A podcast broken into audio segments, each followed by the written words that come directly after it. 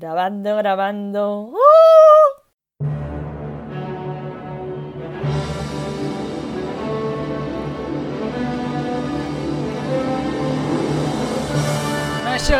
Homes and femmes, es una gran satisfacción y un inmenso placer recibirlos aquí esta noche. Y ahora los invitamos a que tomen asiento y se pongan cómodos. Porque el equipo, el anfitrión, tiene el orgullo de presentar...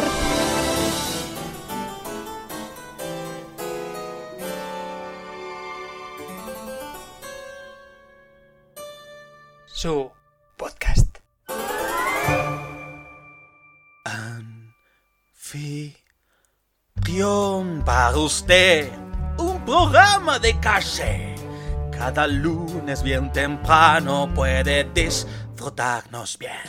La huella digital habla de su red social. Mueve nuestros entremeses, variedad todas las veces. No hablamos francés, pero fingimos muy bien. Y cualquiera que lo niegue es un pillín. Actualidad completo a disfrutarlo bueno cada lunes el podcast al fin.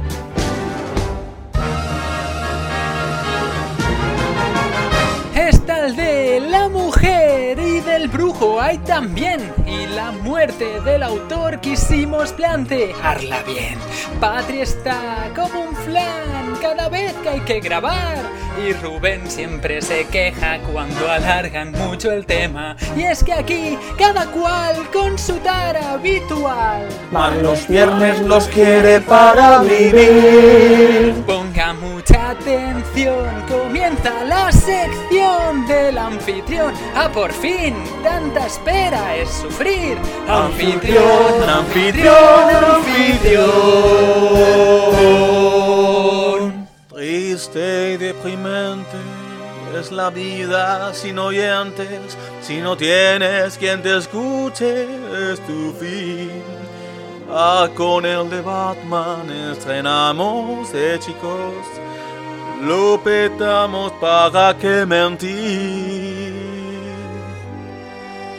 Roberto se ha largado, vacaciones se ha tomado, ya no va a gozar de nuestra profesión. Qué triste era vivir al no grabarnos.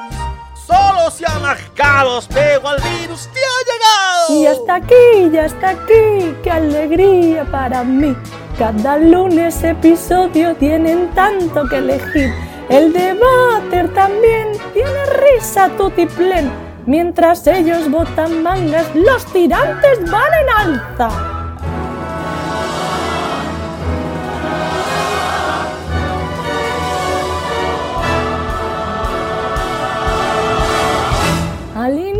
Inicio, señor, hay noticias a porrón. Ni versiones, nuestro lema está en latín.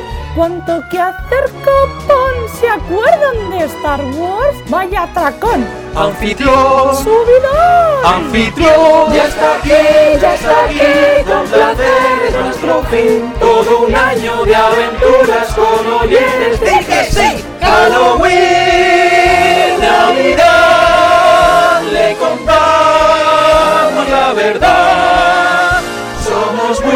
profesionales, aunque estemos en pañales. Con el crash gritarán ¡Basta ya! ¡Me sabe mal! Nuestro equipo llegará usted con su voz y pedirá cien horas más así que ponga el anfitrión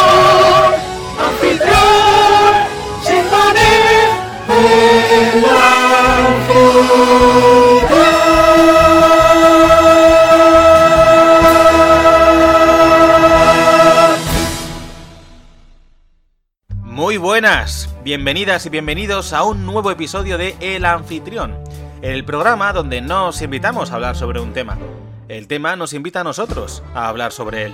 Mi nombre es Rubén Gómez y si me dejáis os acompañaré durante los próximos minutos para descubrir juntos qué tema nos acoge hoy, aunque por la música supongo que os hacéis una idea. Episodio número 12 de esta primera temporada. Para quien aún no lo sepa, publicamos nuevo contenido todos los lunes, trayendo nuestros episodios principales como este cada 15 días y nuestros pequeños entremeses en las semanas intermedias. Acompañándome en el episodio de hoy tengo a mis amigos habituales. Por un lado tenemos a Patri. Patri, ¿cómo estás? Afónica. Afónica, ¿por qué? No sé, por, por, por, por tanta semana de cante. Ya, ni que te hubieras puesto a cantar mucho tú, ¿verdad? No, no. Para nada. Solo, solo mis vecinos están hasta las narices de mí. Mira, cuando me has contado eso antes ha sido buenísimo. Bueno, y Mark, ¿tú cómo estás? Pues aquí estoy mirando a ver si puedo revender papel higiénico por Wallapop o por algún sitio para sacar unas cerrillas en estos días de confinamiento. Madre mía, mira que no íbamos a sacar el tema, ¿eh? ¿Alguien quiere? No, si a alguien le interesa, no ya sabéis, no ¿eh? lo vendas todavía. A alguien le interesa, ¿te interesa, Patri? Eh, puede ser que aquí a una semana me interese. Vale, Guárdaselo. Que lo sepáis, Mira ¿eh, que- oyentes? Hashtag eh, el anfitrión tiene papel. Era- no. A nosotros nos provee Batman, ¿vale? sí. A ver, por favor, vamos a centrarnos un poquito que estamos muy desbocados hoy. Estamos muy desbocados. Me viene muy bien que menciones el papel porque así mm, lo, lo digo ya, que va a haber ciertos cambios. Eh, luego veréis eh, el qué, pero habrá ciertos cambios sobre la estructura habitual del programa, de los episodios. Ahora entenderéis de qué hablamos, pero eh, básicamente es que no queremos repetirnos hasta la saciedad de lo que todo el mundo habla, así que, sin más. Y luego, por otra parte, eh, esto es un episodio habitual, es un episodio de, ya sabéis el tema, si habéis leído el título, así que aquí, chicos, conteneos la lengua mal hablada que tenéis, ¿vale? Venga, lo intentaremos, corcholis. ¿Te refieres a mí? A Si ti me refiero especialmente. señorita.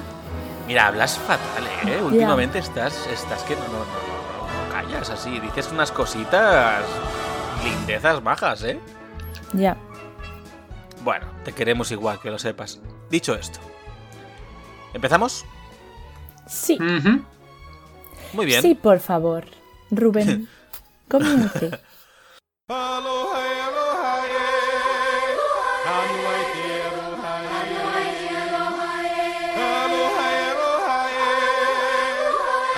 En el episodio de hoy,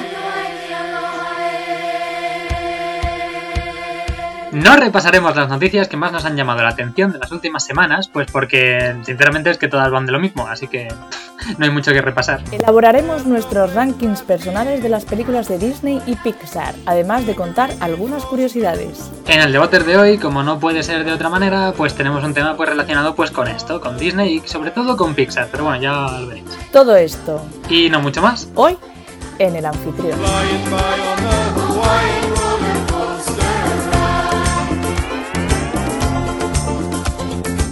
Bueno, pues tras esta breve introducción, en la que no va a haber noticias ni vintage news, me siento un poquito desnudo sin esto, ¿eh? os lo digo ya.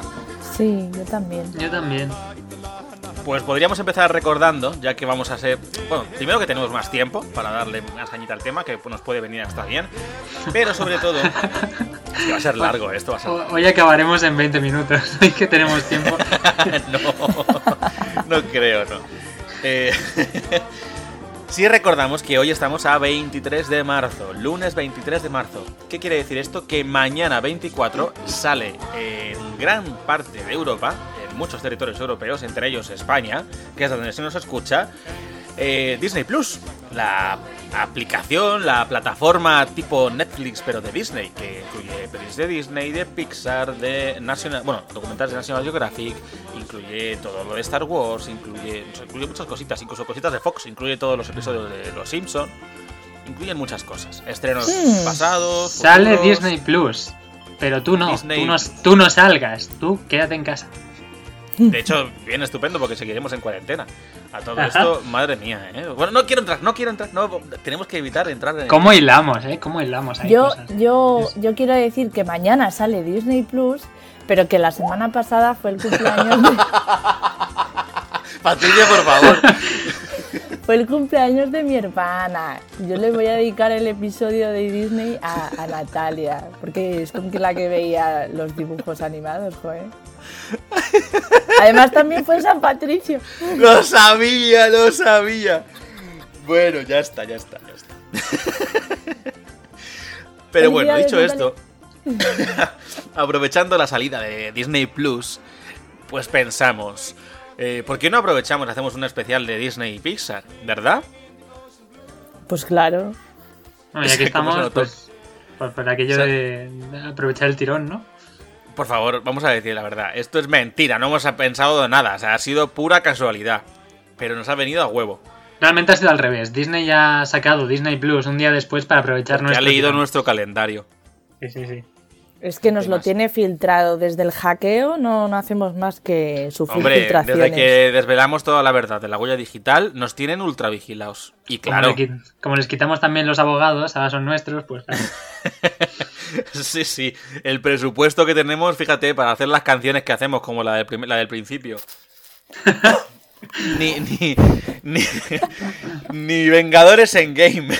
Siempre ponemos el mismo ejemplo. Vamos a comprar Disney. Sí, sí, Dentro de los días. En nada compramos Disney. Sí, sí, sí. Vamos. ¿Quién me diría? Yo estoy en un cuchitril viviendo, pero por gusto, ¿eh? No por otra cosa. O sea, yo podría vivir en una mansión, en una mansionaca, pero ahí hay más riesgo de coger el... Que no vamos a hablar de eso, que ya estoy enlazando. No puedo evitarlo, lo siento. Sí, yo lo de, lo de ahorrar con la calefacción también no es, no es por... Es que el frío te curte te deja joven. y yo lo de ganar dinero vendiendo papel higiénico también es, por hobby. Es por hobby, por supuesto. El papel higiénico es una cosa que tienes de vicio desde siempre. Eres adicto. Es, por hobby. Sí, sí, sí, ¿Cómo sería un camello que no vende droga, sino, sino eh, papel higiénico? Pues el señor de escote sería un perro. Sería un perro. Sería un camello de origami. Ya vamos a dejarlo ahí para pensar a ver si nos ocurre alguna lindeza después, porque os veo un poco fríos todavía. Importante era deciros ahora que, eh, aprovechando un poquito también todo esto y con los astros se han alineado, así que vamos a...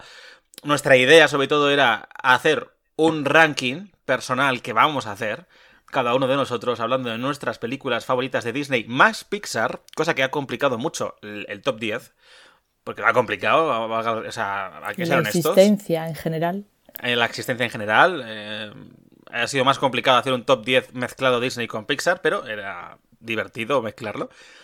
Pero para ponernos un poco en contexto, lo importante es que veamos un poco los orígenes de estas dos compañías, tanto de Disney como de Pixar.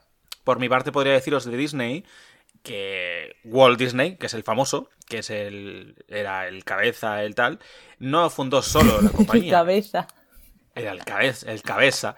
No fundó solo la compañía, él la fundó junto con su hermano Roy Disney. De hecho, ellos dos comenzaron a desarrollar los cortos animados, cortometrajes animados, para el desaparecido estudio Winkler Production, en el garaje de su casa. En 1928 fue cuando Walt formó su propio estudio y compañía de animación, la conocida, la importante, la principal, que es Walt Disney Animation Studios. Ahí creó a un bichito llamado Mortimer, que era un ratón burlón y pícaro, que más adelante lo rebautizaría como Mickey, Mickey Mouse. Oh, pícaro. Pero ¿cómo, se le ocurre llamar Mortimer a un ratón, tío? Bueno, después llamó Mortimer a otro personaje, lo decía Mark antes. Que también es un ratón. Sí. Pero da un poquito de rabia, bueno. Walt fue uno de los primeros animadores en incluir sonido sincronizado y lip sync en sus animaciones. Lip sync, por si no sabéis lo que es, es ¿Qué es eso? ¿Esto qué es lo que es? Lip sync es cuando mueve los labios y está sincronizado con la voz. Ah. El primero en preocuparse de que lo que, se, lo que el muñeco dijera con, las boca, con la boca sincronizara y tuviera sentido con las voces. Así como también de incluir el proceso Technicolor. Eso era cuando la época del blanco y negro estaba empezando a llegar a su fin y entró el Technicolor en nuestras vidas o en las vidas de nuestros antepasados. Creó además el primer largometraje de animación de la historia, y me viene muy bien para enlazarlo con las eras de Disney. Hmm. La primera película que creó, bueno, antes de decirla, entramos en lo que se llama la, era de, la Edad de Oro. Walt Disney ya se había convertido en uno de los animadores más exitosos de su país y sus cortos habían desarrollado una, digamos, idiosincrasia, idiosincrasia a su alrededor, ¿no? con la aparición de las Silk Symphonies y el cine a color. Y aquí, en esta edad de oro, se incluyen los primeros largometrajes animados que desarrolló su estudio. El primero de todos, la primera película que hizo historia, por ser la primera película de animación, eh, largometraje, fue Blancanieves y los siete enanitos, Ea. publicada en 1937. Luego vino Pinocho, 1940. Fantasía, 1940 también. Dumbo, 1941. Bambi, La madre. 1942. Y una que es una mezcla de Goofy con Donald, con Mickey, con tal, como la, la factoría de la familia de Mickey Mouse. Saludos amigos, en 1942. ¿Conocéis todas las películas de aquí? Sí. Yo, Que de hecho, vamos, hay película más perturbadora que Dumbo. Dumbo hecho. es peculiar. Es muy rara. Es muy rara a más de un nivel. Que por cierto, tengo entendido que Dalí participó en esta película. Pues seguro. No sé si lo No, sabíais. no, yo no lo sé, no te lo puedo decir. Porque en no la lo sé, escena, la de los elefantes.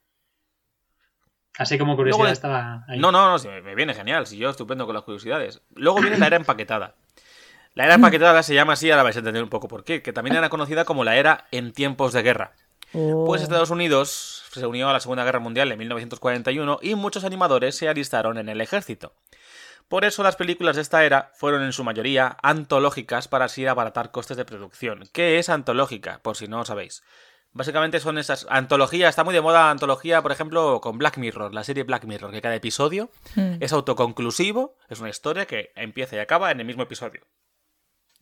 Las películas antológicas son películas que narran, son como digamos diferentes cortometrajes, todos juntos, y narran diferentes historias que no están conectadas entre sí, pero se sacan juntas. A veces están conectadas, pero normalmente no. Y en esta época salieron diferentes películas entre ellas. La primera de todas, Victory Through Air Power. Que diréis, ¿qué película es esta? No está ni traducida. No está ni traducida porque era una película propagandística en favor del ejército, ej- ejército de los Estados Unidos. Y aquí Qué salió. raro. Disney al servicio de. Pero esta era, esta era esto de hecho, de hecho es curioso porque esta película, me paro un momento aquí para comentarlo, no era película de ficción, era una película documental en animación. La primera película documental hecha por animación también, además. Qué Y- revolucionario Disney. Y a pesar del. Ah, no, pero a pesar del papeleo, a pesar del papeleo propagandístico y demás, y de que era claramente una película hecha para, para subir el ánimo de las tropas, social, no sé qué, lo típico. En realidad estaba muy bien documentada, por lo que parece. Luego, sin embargo, tenemos otras películas que ya yo de aquí os digo que he visto todas. Las que vienen ahora. Los Tres Caballeros, eh, 1944. Música Maestro, en 1946. Canción del Sur, en 1946 también. Las aventuras de Bongo, Mickey y las judías mágicas, 1947. Tiempo de Melodía, 1948. Y La leyenda de Sleepy Hollow y el señor Sapo, en 1949. Por, como curiosidades, así, un par de ellas. Eh, las aventuras de Bongo, Mickey, Bongo, Mickey y las, la- las judías mágicas estaba entre esa película antológica la historia de Mickey y las judías mágicas, que es la adaptación de Jack y las habichuelas mágicas. Sí. Luego también Canción del Sur es una película ultra racista, pero súper racista. De hecho, no sé si sabéis cuál es. Por eso no la he visto. No, no tengo ni Creo idea. que es la única que no he visto de todas estas. ¿El que? Perdona, Mark, que no te oigo. Que creo que es la única que no he visto de todas estas. Yo la vi de pequeño y aluciné. Solo me acuerdo que aluciné. No recuerdo casi nada de la película. Luego investigando, pues dije, vaya.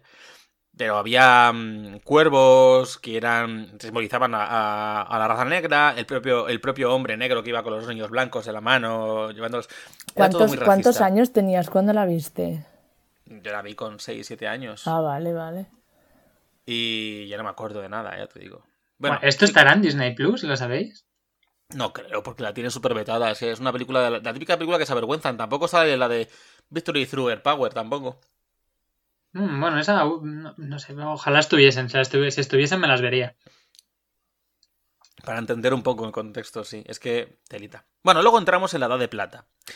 La Edad de Plata también es, es conocida como la Era de la Restauración. Esta era se caracteriza no solo por volver a las grandes producciones, sino también por ser muy innovadora a nivel, a nivel visual, en busca de darle mm, un carácter propio a cada película. Y aquí Uh, también yo he visto todas, supongo que vosotros también. Yo he visto Sí. películas de Disney que no sabía que había visto. O sea, bueno, la, la entenderéis. O sea, está La Cenicienta en 1950. Alicia en el País de las Maravillas, en 1951. Peter Pan, de 1953. La Dama y el Vagabundo, de 1955. La Bella Durmiente, de 1959. 101 Dálmatas, de 1961. Merlín el Encantador, de, de 1963. Y El Libro de la Selva, de 1967. Aquí todos conocemos todas, ¿no? También. Mm. Sí. Pasamos rápido a la Edad de Bronce, que también es conocida como la Era Oscura, porque fue una época de experimentación en cuanto a argumentos en la que se evitó la revisión de cuentos clásicos. Esta es la época en la que ya Walt Disney había muerto y poquito tiempo después eh, murió también eh, Roy Disney, su hermano. Por tanto, eh, quien cogió las riendas de la compañía fue el yerno de Walt Disney y el hijo de Roy, el hermano, que era... Me estoy liando, pero sabéis lo que quiero decir, ¿no? El hijo de... Es un lío. Es que el yerno de Walt Disney Es se que hizo no- dueño de la empresa. Vale, sí. El hijo de Sí. Roy Disney, que es el hermano, estaba El en la sobrino de Walt Disney. ¿Eh? El sobrino de Walt Disney. Eh, correcto. El sobrino de Walt Disney, que era el hijo de Roy Disney, que no me acuerdo el nombre. Pues este tío quería sacar al yerno, porque fue el yerno el que quiso ponerse a innovar y a investigar. Y fue donde se crearon las siguientes películas. Los Aristogatos, 1970. Toma ya. Robin Hood, 1973. Lo mejor de Winnie the Pooh, 1977. Los Rescatadores, 1977. Todd y Toby, 1981. Uf. Taron y el Caldero Mágico, 1985. Basil, el ratón superdetective, 1986. Y Oliver y su pandilla, 1988. Tengo que decir que de todas estas hay. Bueno, aparte del reciclaje que hubo entre unas y otras, que Robin Hood tiene animaciones de los aristogatos y tal, bueno, porque abarataba Correcto, costes y ¿Sabes tal. por qué, no? Porque los estudios, los estudios abarata- abarataron costes y también se llamó esta era la era Xerox. Sí, sí, sí, sí. ¿Xerox? ¿Por qué? ¿Qué es Xerox? Ya me pillas. ¿Ah? Te- lo podría inventar para quedar bien, pero voy a inventármelo. No quiero, que- no quiero inventármelo. No sé por qué se No, llama no. era, era Xerox. Creo que es por el sistema, pero no te puedo decir más. El sistema que se Mm. usaba. Perdona, Pues aquí hay un par de pelis mm, de las a las que, o sea, que recuerdo con bastante cariño. Sobre todo, sobre todo, sobre todo, de todas estas, Oliver y su pandilla. No sé si Oliver la habéis y su pandilla, visto. que no sé si sabéis que estaba basada en la, en la historia de Oliver Twist. Oliver Twist, sí, sí, sí. Pues esta peli yo la recuerdo con mogollón de, de cariño. A mí me gustaba mucho Todd y Toby. Ah, Yo es que no puedo, lo siento, lloro demasiado con esa película. Yo Es no la he visto. Es muy dura, ¿eh? Muy triste, muy triste Todd y Toby. Y Robin Hood me gustaba mucho también. Bueno, Sí, Aristogatos, Robin en Hood realidad, es que yo de Disney me gustan muchas. Bueno, da igual. No, a mí también, a mí también. Y Robin Hood Entramos en- también. Entramos en la que sería nuestra década de nacimiento y, y la que yo creo que más nos toca de cerca, que es la época eh, del Renacimiento. Disney decidió volver a las raíces. Se llamó así, sí, sí. Disney decidió volver a las raíces y retomar la tendencia de adaptar cuentos e historias clásicas a películas animadas.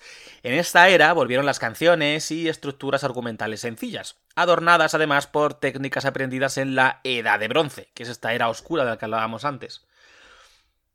La Sirenita, 1989. Los Rescatadores en Cangurolandia, 1990. La Bella y la Bestia, 1991. Aladín, 1992. Oh. El Rey León, 1994. Pocahontas, 1995. El Jorobado de Notre Dame, 1996. Hércules, 1997. Mulan, 1998. Y Tarzán, 1999. Jo, es que la era del Renacimiento es muy top. Sí, Es muy top.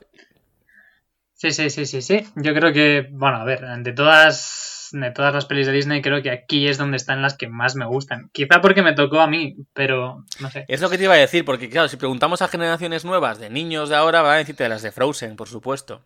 Uf, sí. Pero más allá, más allá de Frozen. Ay, bueno, qué lástima. refiero, luego lo repasamos, ¿eh? Cuando lleguemos. Pero más allá de Frozen, que hayan marcado una época tan fuerte, eh, pocas más, ¿eh? Yo creo que esta se nota mucho que, que pegaron. De hecho, esta fue la época en la que ya se, se hicieron ultramillonarios y empezaron a comprar a la gente y, y cosas.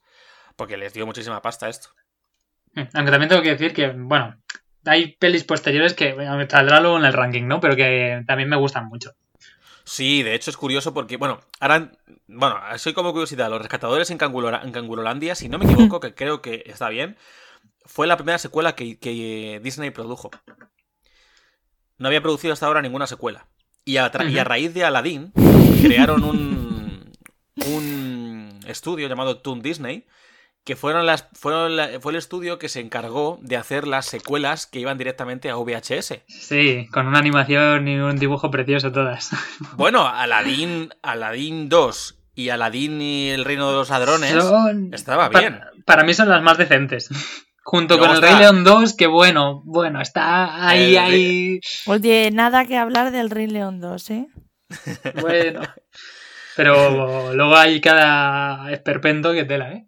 No, vea, hay animaciones horribles como la 2 de Jorobado Notre Dame, como incluso la de la Bella y la Bestia de Navidad. Pues es un poco horrible. Oye, pero con la de la Bella y Bestia de Navidad menos, ¿eh? Vamos, por Bueno, favor. O hay A destrucciones, destrucciones de infancia como Pocahontas 2. Vale, Pocahontas Jo, 2 es una Pocahontas 2. aberración. Claro que es una aberración. que madre mía. Pero, hola, a mí me gustaba más La Bella y la Bestia edición Navidad ¿Qué dices? que La Bella y la Bestia normal. Oye, ¿Qué oye, oye, oye. dices? A ver, Te lo a juro, ver, la a ver. Patri- muchísimo, me Patricia, contrólate. Contrólate, Patricia. Dios, como esté en tu ranking. Bueno, déjalo, vamos a dejarlo.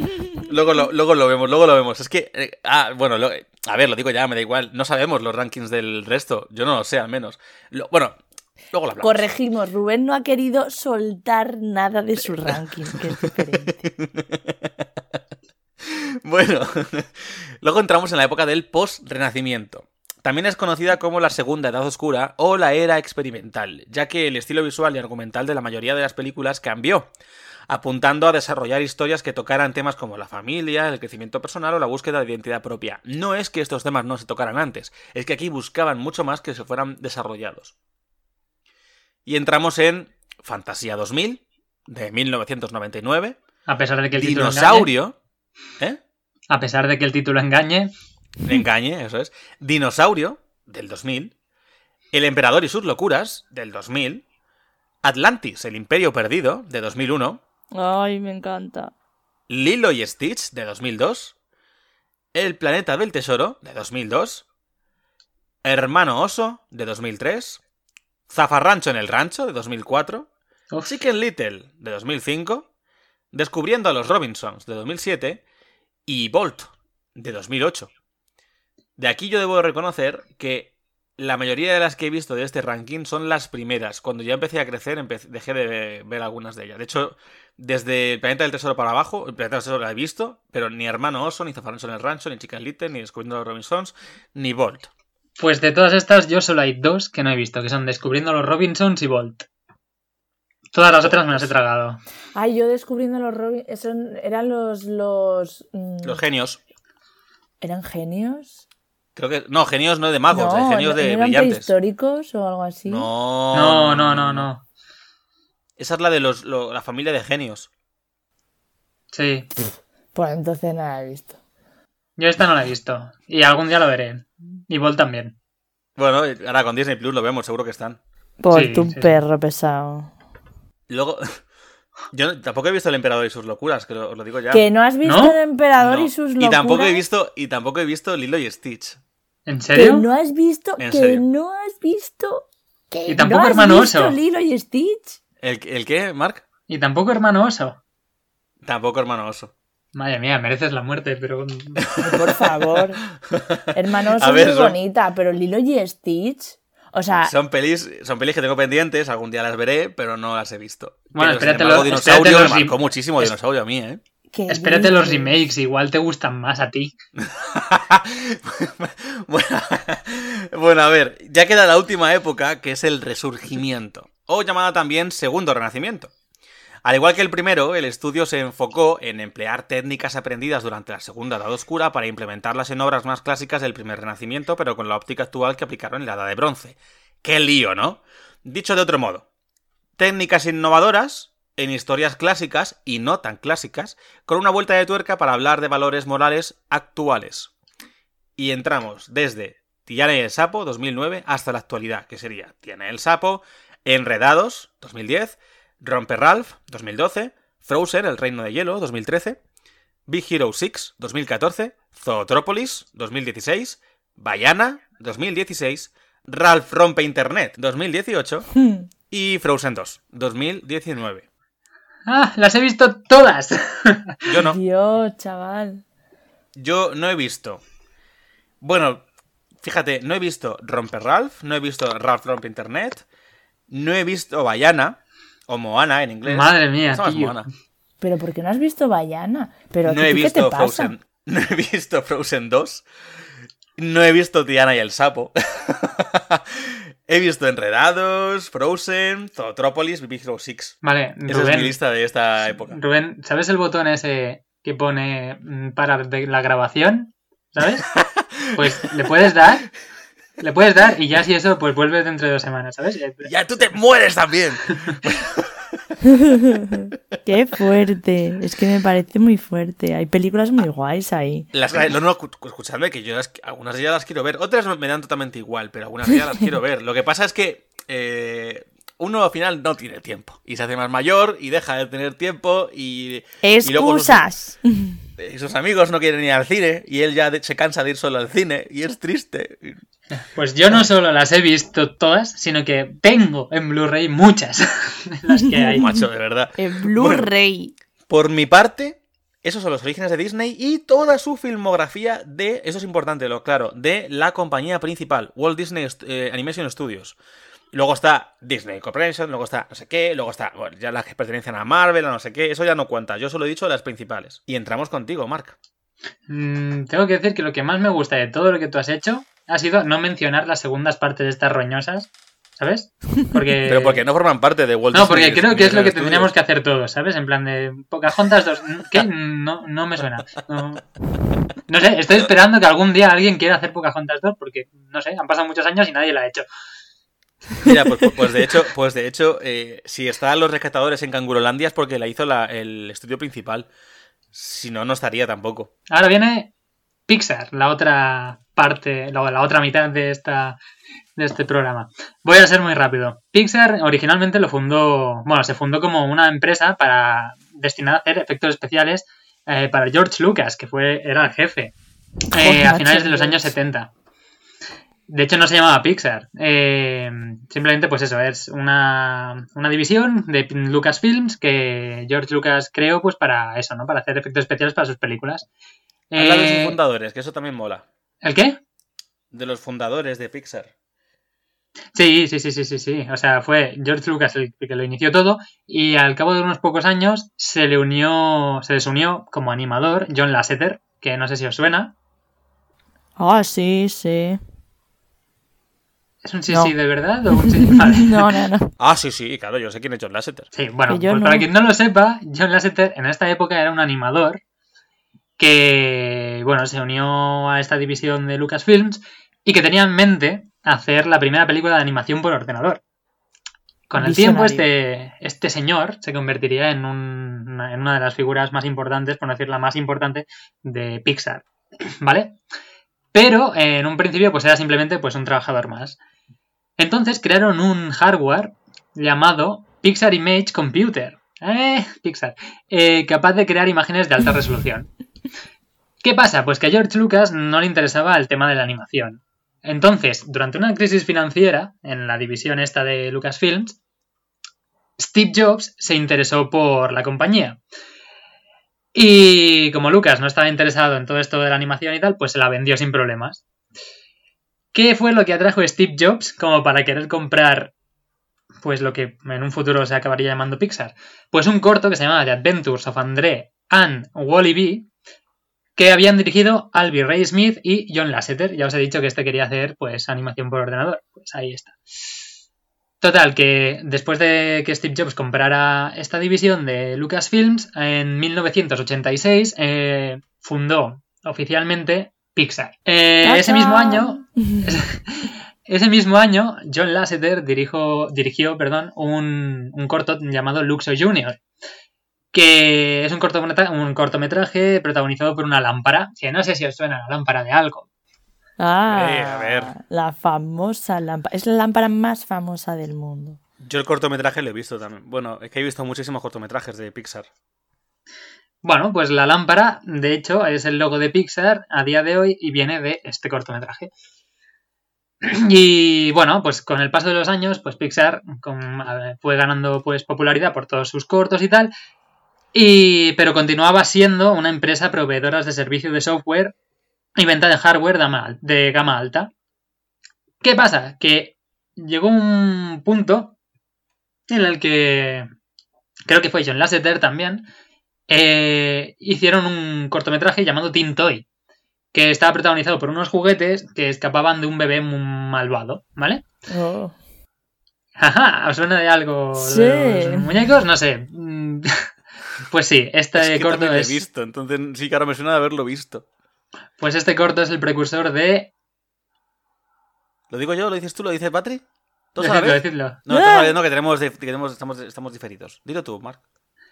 Toy Story. ¡Toy Story! ¿Os pensáis que era de bichos, eh? Pues no. Eh, Yo iba a decir Jack bichos. Jack y sus... ¿Qué vas a decir Jar Jar Binks? Pues con este corto se les metió en la cabeza la idea de hacer un largometraje sobre este tema, ¿no? Muñecos que, o juguetes que estuviesen vivos eh, y que viviesen pues sus aventuras. Pero sabían que necesitaban de un estudio grande para poder hacer un largometraje. Como por ejemplo Disney. Total, que en 1991 se, se hizo efectiva la asociación Pixar-Disney y en 1995 se estrenó por fin Toy Story. Lo En que 2006 ha unido Toy Story que no lo separe nadie. Total, que en Es que no puedo 2006 hablar. finalmente Disney pues compró Pixar y a día de hoy pues sigue siendo propiedad de Disney. Esta sería un poco así resumidísima la historia de Pixar y cómo llegó a ser lo que es hoy en día. Películas que, ha Que- hecho Pixar. Me va a costar mucho, me va a costar mucho no ir mencionando qué me parece cada película, igual que me ha costado mucho en el ranking de Disney, porque quiero vamos en el ranking, en el listado de Disney, porque quiero aguantar para mi ranking y no dar pistas. Vale, pues a ver si eres capaz. Es un- tómatelo como una prueba. Que me calle la boca, ¿no? Me reto. no, puedes decir cosas. bueno, muy rápido, ¿vale? Pelis de Pixar. La primera, Toy Story. En 1995. Eh, la segunda, Bichos, 1998. Toy. Story 2, 1999. Monstruos S.A., 2001. Buscando a Nemo, 2003. Es que no, no, no, Patricia, perdóname, sigue, sigue, sigue. Los Increíbles, 2004. ¿Has dicho, Cars. ¿has dicho buscando a Nemo? Sí, 2003. Es que no te escucha, me estaba riendo, perdóname. Sí. Pues Los Increíbles, 2004. Cars, 2006. Bú. Ratatouille, 2007. Bravo. Wally, 2008, que por cierto, no sé si lo sabéis, pero es un homenaje a Walt Disney, porque se llamaba Walter El- Elias Disney, No lo sabía. Wall y Ah, pues habrá que verlo. Eh, no he visto Wally. ¿En serio? yo tampoco. Sí, ¿En es que- serio? pero yo la tengo pendiente, ¿eh? Para ver. O sea, Yo sí, verla. yo tengo muchísimas ganas de verla. Lo digo de verdad. Lo mismo, no tengo tiempo. Cars no la he visto tampoco, pero no me apetece nada verla. He parado aquí un momento para hacer el, el repaso de lo que he visto y lo que no, porque es más largo y no hay parón, pero. Wally no la he visto, macho. Mira, yo ya te digo que de todas las de Pixar las he visto todas. ¿Todas? Menos Cars 3.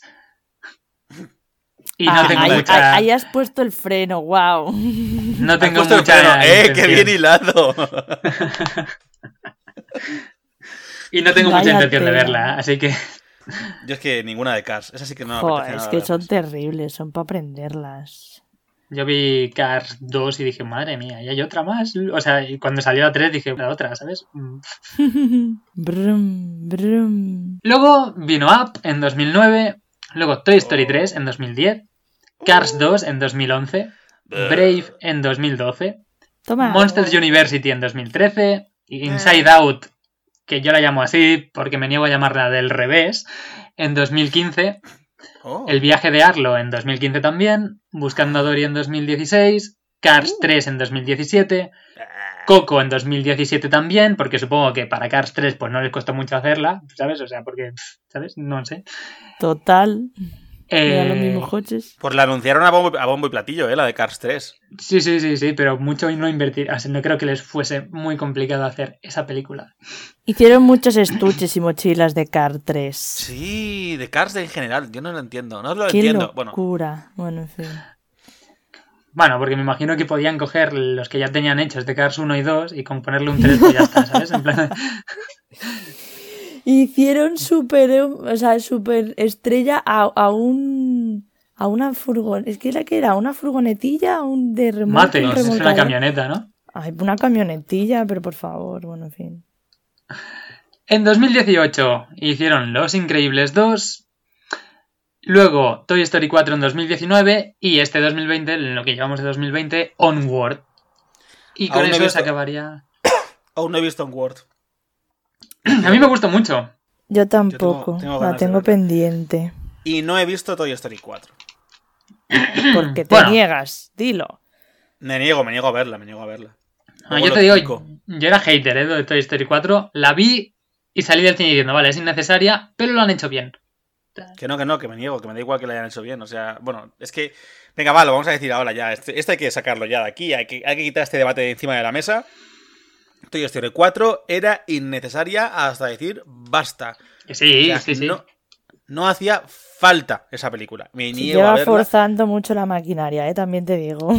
Me niego a verla. Luego explicaré por qué creo que era. que Aunque esté muy bien, para mí, termina en Toy Story 3 y luego explico por qué. Sí, a ver, hay una cosa en Toy Story 4 que no me gustó y que dije, vale, ahí han patinado. Pero en sí la peli, dije, vale, menos mal, no la han pifiado mucho, ¿vale? Es que paso paso de verla, paso de verla. Pero aún así, sí, es- es- era innecesaria, no hacía falta. Bueno, pues dicho esto, es el momento de empezar con los rankings. Y como Patria ha estado muy callada, Aunque no paro de dar por saco. eso, por eso me río. Pues te toca, te toca hacer tu ranking.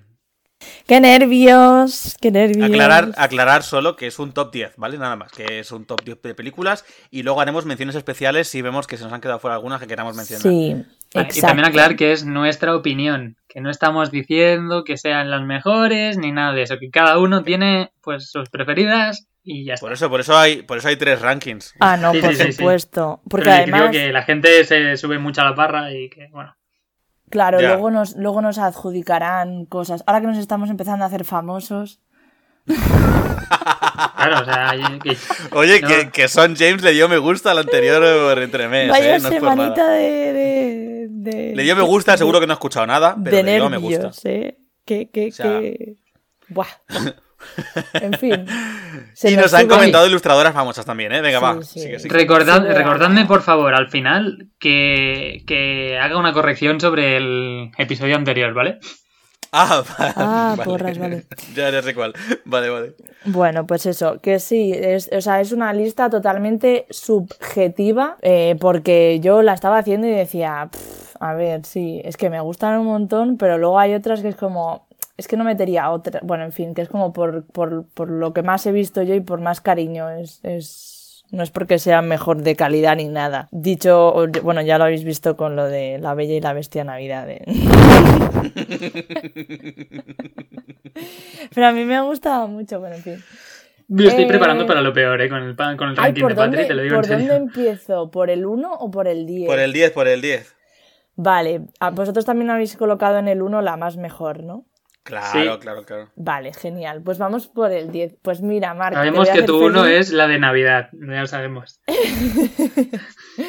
Te voy a hacer feliz porque en el número 10 tenemos a Oliver y su pandilla. Bien, Oh. bien, no me lo esperaba. 1988. Tío, me encantaba esa película, me encantaba muchísimo. Y, y jo, no sé, era como... Es que te, juro que tenía eh, la cinta rayadísima. En plan, ¿cuál vamos a ver hoy? Oliver y su pandilla. Que estaba Y muy bien. ¿eh? Es guay, es guay. Sí, las canciones molaban un montón.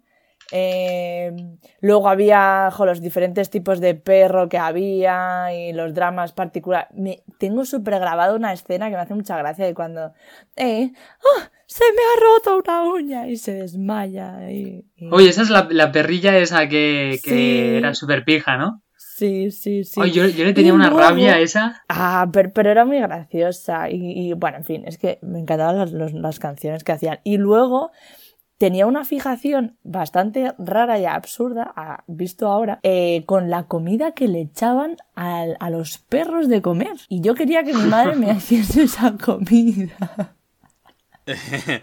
Vale.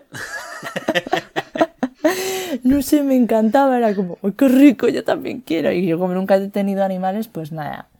Bueno, Total, que después de probar esa comida vio La Bella y la Bestia 2 y dijo, ¡oh, es la mejor peli de Disney! ¿Sabes? Que- Y encima tiene nieve. Ya, y un árbol, bueno, en fin. Eh, Oliver y su pandilla en el 10. En el número 9, mm, pese a lo que me podéis decir, eh, he puesto Toy Story. Porque Vale. Estoy en el 9. la 1, sí. Bueno, ver, menos ya os he sale. dicho que es muy subjetiva mi, mi lista. Pero ¿cómo te estás justificando ya, eh? Eh, Toy Story en el 9. ¿Por qué? Bueno, pues sí, porque es que, a ver, me gusta mucho la historia. me Ay, perdón que te corte. Acuérdate que es pros y contras, ¿eh? Que de Oliver y su pandilla no, no he hecho ningún contra. Pero tú dale, dale. Es que no sé qué, eso lo dirás tú. Yo en mi lista no voy a hacer eso. Uy, qué tía, qué, qué chula. que Toy Story, a ver, me, me gusta mucho y, y me molaba mucho el, el tipo de dibujo que tenía, De dibujo. Porque era, es verdad, era diferente. Claro, estaba hecho por ordenador, era diferente. Claro, ya sí. era de, ya era de, de hecho, eh, eh, ¿cómo se dice? En gráfico virtual en 3D, bueno, en fin, esa mierda. Y, oye, que yo no soy de artes. Y... Total, que me molaba mucho el dibujillo y la historia estaba muy guay y, y bueno, pues que sin más, pero que no me emociona y que me gusta mucho su, su banda sonora, me parece un mensaje muy chachi y sinceramente a mí todo lo que me gustaba de, de esa película eran los marcianos, entonces no...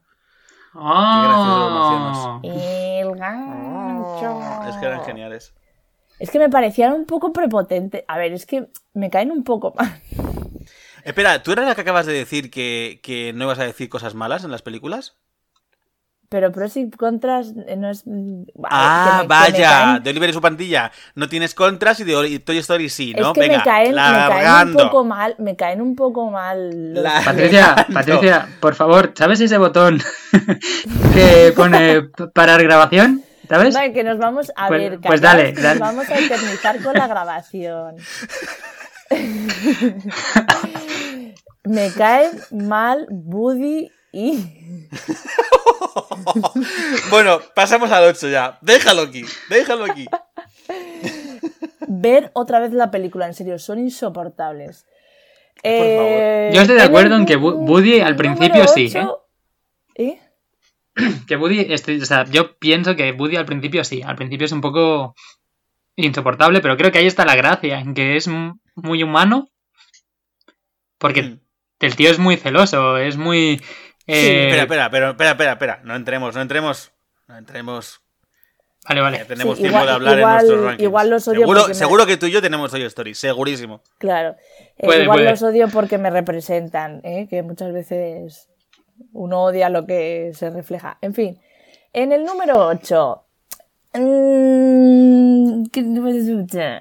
a ver, Ah, muy bien, lo he entendido, lo he entendido genial. es que. Ah, pues esa no la he tengo- visto, ¿eh? Estos tres los tengo un poco así, porque está Monstruos S.A., ¿vale? Mm, Vale. Mm, Porque me encanta esa película. Es, es- me- o sea, me parece que el mensaje que, que da con lo de cómo se puede transformar el miedo y que los, los monstruos al final no... Jo, es que es una peli muy profunda, en verdad, ¿sabes? Boo es maravillosa. Boo es maravillosa. Me parece eh, uno de los mejores personajes que, que puede tener Disney, porque no, no es que haga gran cosa, pero lo hace todo.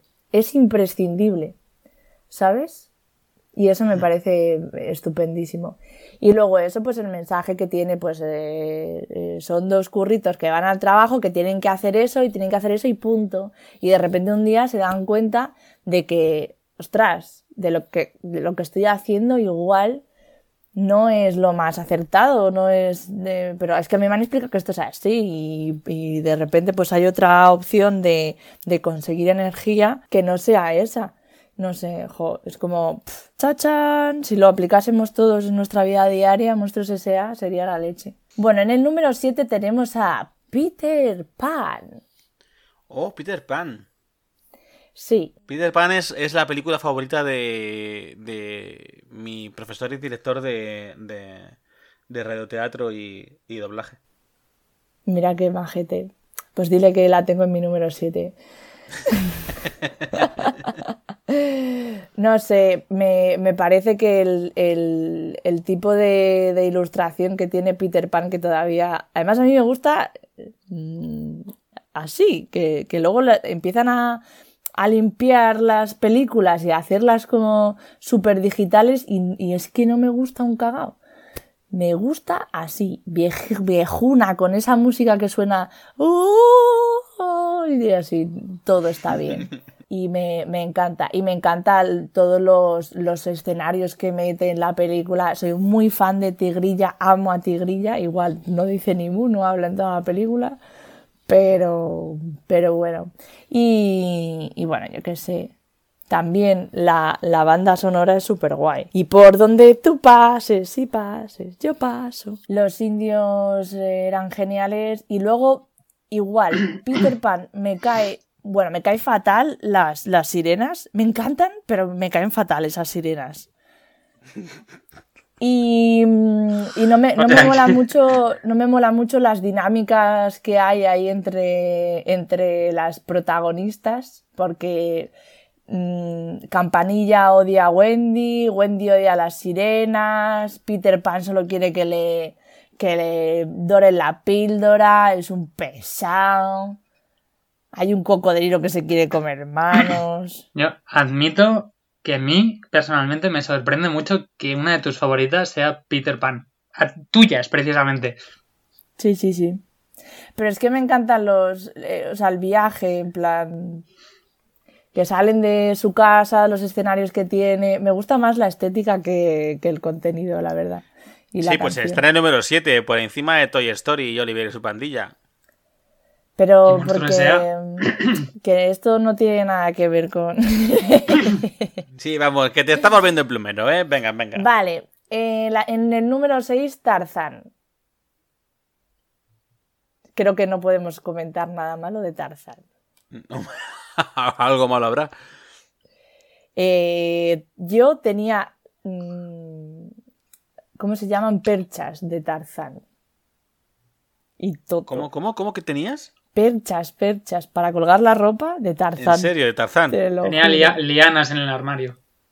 Sí, me gustaba un. Es que ahora a las lianas se le llama perchas, vale, vale, vale. pues tenía perchas. Y si, y si entras a mi cuarto de allí de Madrid, a día de hoy hay una, una lámina pegada detrás de, de, joder, de la mesilla de Tarzán. Y, y esa mona es la es que es que fue Phil Collins Buah, es que la banda sonora, es sonora de Phil es, Collins es es, una es pasada es que es una pasada esa película bueno creo que además ¿Sabéis qué otra banda que sonora. ¿Sabéis qué otra banda sonora hace Phil Collins? ¿Cuál? Hermano Oso. ah sí es Qué verdad pesado, que, que vale, que ya la veré. Venga, vamos a seguir en el número 5 con Robin Hood. Amaba esa película.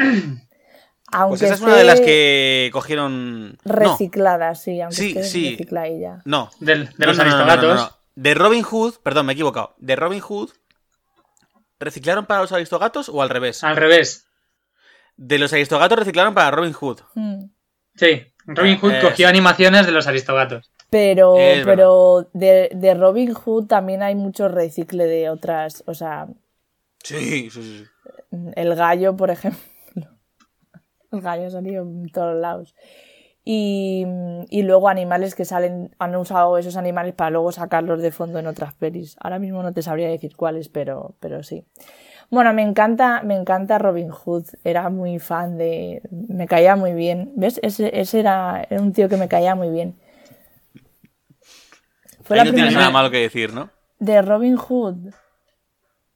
Mm, no, es que además, además, eh, todos sus personajes son como muy. O sea, eran muy animales, pero eran muy humanos. Hmm. A mí me gusta mucho la canción con la que empieza, Silbada.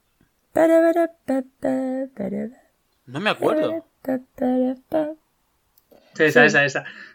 Sí, igual. Y también se mantiene la misma estética que, mm, vamos, para mí, ¿eh? Eh, que el rollo de, de Peter Pan así, viejuna. Hay, hay veces que se mueven los muñecos. Hombre, es que son viejunas. Hay veces que se mueven los muñecos y, y sale alguna rayilla de un dibujo que se les ha escapado. Sí, se ve el lápiz. Sí, sí, sí, sí. Y mola un montón. Y en los aristogatos también pasa. Sí, es que me gusta mucho y están ahí como coloreadas. Eh, cuando fui a la exposición de Disney aquí en Barcelona, tienen un montón de láminas de, de Robin Hood y molaban un montón. Hechas en, con, con acuarela y todo, y bueno, es una pasada ver, ver cómo hacen, bueno, cómo lo hacían. Si hiciesen un live action de Robin Hood, ¿creéis que lo harían con animales antropomórficos también o con personas? Con personas. Sí, ¿no? No lo sé. Es que yo a Robin Hood lo veo. Lo veo como un zorrillo. Era un zorro. Claro, claro, por eso. Bueno, en fin. Que, que está muy guay el Robin Hood. A mí me gustaba mucho. En el número 4, y acercándonos ya a, a películas que me hacían perder la cabeza de pequeña. eh, Merlín el Encantador. Buah. Me gusta mucho el título en inglés. The, The Sword, and the Stone. in the Stone. The Sword Sí. in the Stone, es verdad. The Sword in que the no Stone. tiene que no tiene nada que ver ya podríamos hacer un episodio sobre traducciones de títulos de películas porque es que da para Sí, por favor. Da para mucho, da para mucho. madre mía vaya vaya, La de vaya, Ice mm, Princess. meteduras ¿Sabéis de qué película es? ¿El qué, Mark? Ice Princess, ¿sabéis qué película es? no Ah, es que Ah, igual es vosotros la princesa, conocéis. por sorpresa. Eh, no, No. eh, soñando, soñando, triunfé patinando. Sí, es que igual la conocéis más por ese título. ostras Correcto, sí, sí, sí, sí que lo sabía. Bueno, venga, que no nos, que no nos desviemos. Sí. Sigue. Merlín el encantador. Eh, creo que no hay nada. eh, Esa, esa, eh, es- ese brujo, ese búho, el niño acompañando todo, todo lo que se van encontrando por el camino. Mm, eh, Merlín es, es un cascarrabias de mucho cuidado, pero es tan majo. Es que es estos abuelos bonachones. Sí, a mí lo que más me gusta de esa película Y cuando le es daba con el la manera de fregar. Ojalá pudiera yo fregar así. Ya, ya. Tal cual. Y cuando le daba con el bastón en la cabeza, esos sonidos, esos sonidos, o sea, es que esa película tiene unos sonidos cuando, cuando se convierten en, en peces o cuando se convierten en ardillas y se enamora. ¿Cuánto lloraba cuando se, se enamora de la ardilla y le- se la tiene que dejar allí a- abandona? Pobrecita. Y tiene una de mis villanas favoritas, por no decir una de las mejores eh, batallas entre magos de la historia. Sí. la pelea de magia mola un montón. Mola muchísimo. Puede, puede que toda esta situación la haya creado Berlín, pensarlo. Y, y, y- y cuando empiezan, Merle, odio el sol, lo odio con Sí. todas mis fuerzas. ¿Qué hacía la bruja? pequeñito. Escúchame, que eso luego en la grabación queda muy bajito. Proyectalo que no te he oído nada. No, no lo voy a decir en alto. Asqueroso. Eh, pues eso, que, que me, me encanta, me encantaba la bruja. La mala se llama Nim, ¿verdad? Soy Madame Min. Sí. Puedo ser frágil, hermosa y gentil. Con- iba con la faldita así. La, la, la, la, la. Y Venga, así siguiente. vamos al 3, en el que está fantasía. La de 1940. Fantasía. Me está sorprendiendo Fantasía. por mogollón, ¿eh? ¿El qué? Pues. Que me, está, que me está sorprendiendo un montón. El ranking de Patri. Sí. Es que soy muy Fantasía, viejuna yo. Qué potente fantasía, ¿eh? Fantasía, pero qué locura. O sea, yo cuando, cuando la vi la primera vez es que no podía. Yo era de las niñas que si se descuidaba se iba pegando al televisor, ¿sabes? Pues, pues fantasía. eh, mm, mis pelos estaban como electrificados, en- pegados en la pantalla y la nariz mm, ron- con, manchando el cristal. O sea, qué ¿No, locura. no de te daba película. miedo la última canción? La de la Aparte de-. La de Chernabog. Es, es siniestra, pero claro que sí. Ahí me apartaría seguramente. Buah, da muy mal rollo Me eso. metería debajo de la, de la sábana. Pues Pero sí, sabéis, pues- que el, sabéis que el demonio es, es, es un demonio, de- o sea, que existe en, en el folclore, ¿no? Sí. O sea, es la montaña también. sí, se supone que es una leyenda que existe en, en el folclore y el demonio se llama Chernabog, que creo que pertenece al folclore ruso, puede ser, o algo así. Ahora mismo no, no sabría deciros. pero Yo no lo sé, así. pero sí sé, sí sé que el demonio ese se llamaba Chernabog. Eso, que eso lo sabe poca gente. Hombre, los- tú y yo sabemos por Kingdom Hearts, no nos engañemos. Sí, sí, sí. Que Sí, por cierto, que fue no una de las peleas idea. que más me costó de ese juego. Pero bueno. Te digo muy mal, Mark. Repite, porfa. Ah, que fue una de las peleas que más me costó de ese juego, del primero. Sí, Bueno, perdón, perdón, Patri, perdón. Oye, Sigue, sigue, fuera, eso no entra en la lista, ¿eh? Bueno, llegamos a. Bueno, ¿qué- ¿qué decir de fantasía? Eh, mm, banda sonora impresionante. Y, y cómo puedes contar tanto. Yo creo que me repito un poco, ¿eh? Pero cómo puedes contar tanto sin decir absolutamente nada en el. eh, con el lenguaje hablado, por así decirlo. Eh, esos dibujos, esas idas de... A mí me parece una ida de olla constante y me, mantenía en vilo todo el rato en el sofá y pegada a la televisión en plan, ala, ala, ala, ala, esto no lo he visto en mi vida, me encanta. Luego, número 2, El Rey León. 1994. Yo nací el mismo Dios, es que la 1 va a ser la bella y la bestia en Navidad. que, Es que ya verás. Lo estoy viendo. El Rey León. Me... Lo estoy viendo, tú. Que no, que no. Que me, me gusta, bueno, yo qué sé, es que el, el mundo animal allí, las canciones que tiene también, los mensajes que da, ese mono tan gracioso, eh, ese drama con el tío, que a mí me parece un mensaje muy importante, que la Me hace- familia, no toda la gente es maja, la Me familia... hace no gracia que dices lo de dices lo de ese mono tan, tan gracioso cuando antes has mencionado los golpes que hacían tanta gracia, los golpes de Merlín con el bastón en la cabeza de Arturo. Y son los Eh, mismos. Rafiki hace los mismos golpes en la cabeza a Simba. Porque son dos maestros. ¿Podemos concluir que los maestros de Disney llevan un palo y dan golpes en la cabeza? El pasado puede doler. ¡Pa! Pues sí, genial. Genial. Y me gustó. Bueno, eso luego para luego. Em, y en el número uno, por fin. Por fin, eh, que te enrollas. Dale, dale, dale, dale. ¿Cuál creéis que va a ser? La bella y la bestia en Navidad, vaya.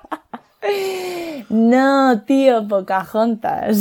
¡Ah! Menos mal que no has dicho, menos mal que no has añadido un 2 al final, ¿eh? Pues fíjate que antes que, Po- que Pocahontas yo te vería más de Mulan. ¿Qué va? No. A ver, no. Que me, me ha parecido curioso que no esté en tu ranking, Mulan, de hecho. No, porque no es una película que haya visto de pequeña. O sea, la vi bastante mayor. Y Joder. no, no, la, no la veía mucho.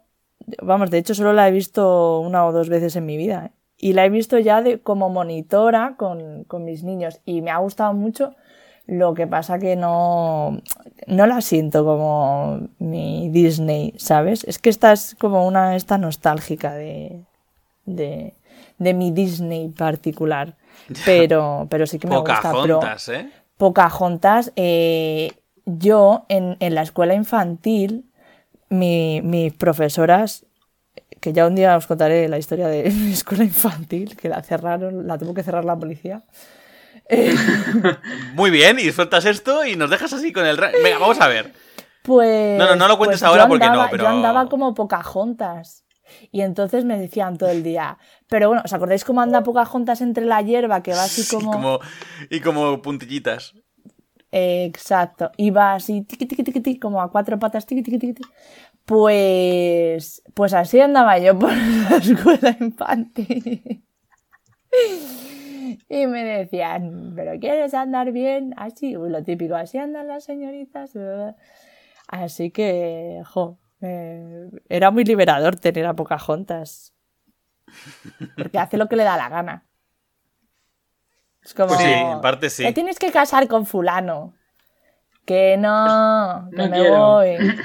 Pocahontas cuando dice, Pocahontas, baja ya, su amiga. Y se tira desde la maldita cascada esa infernal que, que- que- que parece, en el dibujo parece que tiene 180 metros de, de cascada y la tía se lanza en plan, venga, ahora, hasta mañana. Yo, so- yo soy muy fan de Miko, el mapache. Ah, Sí. Te iba a decir, esos dos personajes son Y el perro, geniales. sí. Y luego Muy tiene un guay. rollo muy interesante de racismo puro y duro, pero entre los... Ambos, la, la canción esa de Bárbaros, hace poco la, la recordaba con, con un colega, Qué buena es. Ambos se llaman bárbaros y para, para los otros los otros son bárbaros, es brutal. Tendríamos que ver Pocahontas ahora, tendríamos que ver Pocahontas. Y ya está. Mark, dale tú. Vale, lo que más me ha sorprendido del ranking de Patri es que no saliera la de, de La Bella y la Bestia 2, pero bueno. Seguro que habrá alguna mención o algo por ahí. Seguro que están menciones, seguro. Bueno, pues mi número 10 es Onward. No os voy a hablar mucho de ella porque no la habéis visto ninguno de los dos y porque Claro, es muy reciente. Pero Onward, Onward ya está en tu. O sea, ya entra en el número 10. Sí. Y os podría Qué decir por qué, pero sería spoiler. Así que no os lo voy a decir. Vale, no, no lo digas. Tendré que verla ya sí o sí. ¿Vale? O sea, te- tengo muy claro el por qué, pero no os lo puedo decir porque os, os fastidio toda la peli. Bueno, es que en realidad, ahora que lo pienso, eh, eh, Patri, has mencionado muy poquitas, por no decir una de Pixar, ¿no? Toy Dos. Story, ya está. Dos. Monstruos S.A. Monstruos S.A. No, Ah, Monstruos S.A., perdón, perdón, es verdad. El resto ha sido todo Disney. Vale, vale. Sí. Es, no, es, por, es por comparar, es por comparar. Mark, Sí. que yo creo que Mark va a ser mucho de Pixar. Dale. Bueno, pues número 10, Onward, y ahí lo dejo, ¿vale? Ahí está. Vale, vale, vale, vale, vale. Número 9. Hermano Oso. Tell everybody I'm on my way. Sí. ¿Qué puedo decir? Bueno, es que tampoco la habéis visto. Es que... No, sí, sí, sí, yo sí la he visto, ¿eh? No, Ah, vale, no, yo sí, no, yo no. Pues Pero Sí, da me igual, si tienes que hablarlo, háblalo, no pasa nada, tío. Esto Vale. no Es es, que, un- es que todas estas las he visto ya en mi época de eh, llevando a niños pequeños. A ver, Onward no mencionemos nada porque es muy reciente y puede considerarse spoiler, pero hermano oso, tío, lo puedes mencionar lo que quieras. Vale, pues a ver. Hermano Oso, ¿por qué me gusta tanto? Pues me gusta tanto porque en medio de la peli hay un giro de guion que me parece brutal. El final también me parece genial. Yo lloro siempre con el final de esta película. Y que la banda sonora es genial también. Eh, ya os lo he dicho antes, es de Phil Collins, o sea que os podéis imaginar. Pega que el encuentro, que no dure un poco más. ¿Por qué? Pues porque si... que creo que esta es una pega que voy a ponerle a todas las pelis, ¿eh? Porque si durasen un poquitín más, pues podrían desarrollar algunas cosas un poquito más en profundidad. Pero bueno, está, está bien así. O sea que, no sé, esta peli a mí me, es que en serio me gusta mucho. No la vi en el cine en su día porque no me llamaba la atención. La vi en casa de una amiga. Y, y me flipó. Y me la Yo creo que compré. Es una película que no llegaron a anunciar mucho, a- muy, muy fuerte comparado con otras, ¿eh? Pasó muy, muy desapercibida. Muy desapercibida, Sí. sí. De hecho, es una de esas que- pelis. que- Perdón. Sí, sí. Patri. No, no, di, di, di. No, que tengas en cuenta que, que es una película con una... mm, Es todo cultura de esta mm, India, ¿sabes? Y de los, los mm, ancestros y, lo- y estas cosas eh, no... Cultura nativo-americana, ¿te refieres? Mm, Bueno, sí, nativa americana, sí, sí. Sí, sí. Vale. Y, y esto, todo el rollo este de chamanes y, cham- y no, no se termina de... No sé por qué, no, no casa aquí... No casa. Sí, no sé bien bien por qué, pero bueno, claro es que es una de esas pelis que tengo alguna más en la lista y tal, que yo considero que son muy buenas, para mí, para mi gusto personal, y que están muy infravaloradas. Ya sé cuál más vas a meter. Puede ser o puede que no. Nah, se lo vas a meter seguro, vamos. Es que me has dado una pistaca ahí. Venga, va, va, dale. Vale, pues número 8, Zootrópolis. Oh, Me gusta mucho, es una peli que veo que toda la peli es como crítica, crítica, crítica, crítica, crítica, crítica. Todo constante, ¿sabes? Eh, a- Hacia un mogollón de cosas y me parece que está todo muy bien cogido. Tiene unos golpes de humor que a mí me gustan mucho. Y, y al, al ser una... Es que es una peli policíaca de Disney. sí. Y, y mola, es un, mola es un montón. zorro como Robin Hood. Habla de racismo, pero el zorro, el zorro no es el prota, ¿eh? No, es la, es la coneja. ¿La, la habéis visto los dos? Sí, Sí. sí, sí, sí. sí. Sí, Vale, vale. me pareció Pues súper chula, igual, coincido contigo. Visualmente me parece muy guay también. Y además es que eso, habla de discriminación por género, discriminación por racismo, de... Sí, todo. al- Es que sí, o sea, habla de Ecología. de cosas. Mm. Sí, sí, sí, sí. Sí, es que hay gente que sale fumada en esa película. Yo no lo entiendo. Sí, y desnudos. Habla del nudismo, habla de los funcionarios, habla de todo. A mí lo que menos me gusta, con diferencia, pero con mucha diferencia, lo que menos me gusta de esa película es la traducción del título en castellano. O sea, Zootrópolis. Zootopía estaba genial el título en inglés. Zootopía. Y lo podías mantener totalmente en, en Eh, castellano. pues sí. Zootopía. Sí, Y venía muy bien el juego, el, el juego de palabras. Zootrópolis me parece que pierde un poquito esa magia, porque Zootopía no deja de tener una intención. Con esa ciudad utópica que quieres conseguir o que tú vendes. Zootrópolis es metrópolis, fin, ciudad. una ciudad, una ciudad de animales. Sí, pero no sé. Zootopía me parecía que tenía un juego tan chulo de palabras y lo tradujeron aquí como Zootrópolis y dije, pero ¿por qué lo traduces? Es que no hace falta. Sí, es que incluso No es necesario. Zootropía lo podías, o sea, zootopía, perdón, lo podías entender como Como utopía, Utopía. claro. o Pero es que como eso es muy que de rojos, chicos. O como que somos, bueno, hablando muy en plan de esto, como en todo el rollo, en el juego crítico este que lleva la peli, pues como que nos llama animales a todos, ¿sabes? Como Mm. vivimos en una sociedad de animales. Es que era un título muy bien pensado. Y porque creo- además- creo- Todos los animales, o sea, no está ningún, ningún animal está elegido al azar con lo que no, no. representa. O Ya, pero eso me recuerda a Black Sat. Es que no quiero seguir hablando de Black Sat. que Cada vez que hablamos de algo antropomorfo, antropomórfico, me acuerdo de Black Sat. Los cómics que os dije. sí. Es que son buenísimos. Son buenísimos y ahí lo mismo. Cada animal representa un, est- un estilo, un, carácter en el personaje. Mm. Y aquí es un poco igual, ¿eh? Sí, sí, sí, sí. Es más o menos lo mismo. Y es eso, me gusta porque toca mogollón de temas y lo hace creo que muy bien y, y el humor que tiene es muy bueno también, bueno, no es para mí. Visualmente una pasada y, es que todo, es que en esta peli es eso, pegas, mm, esta es un poco más larga de lo normal.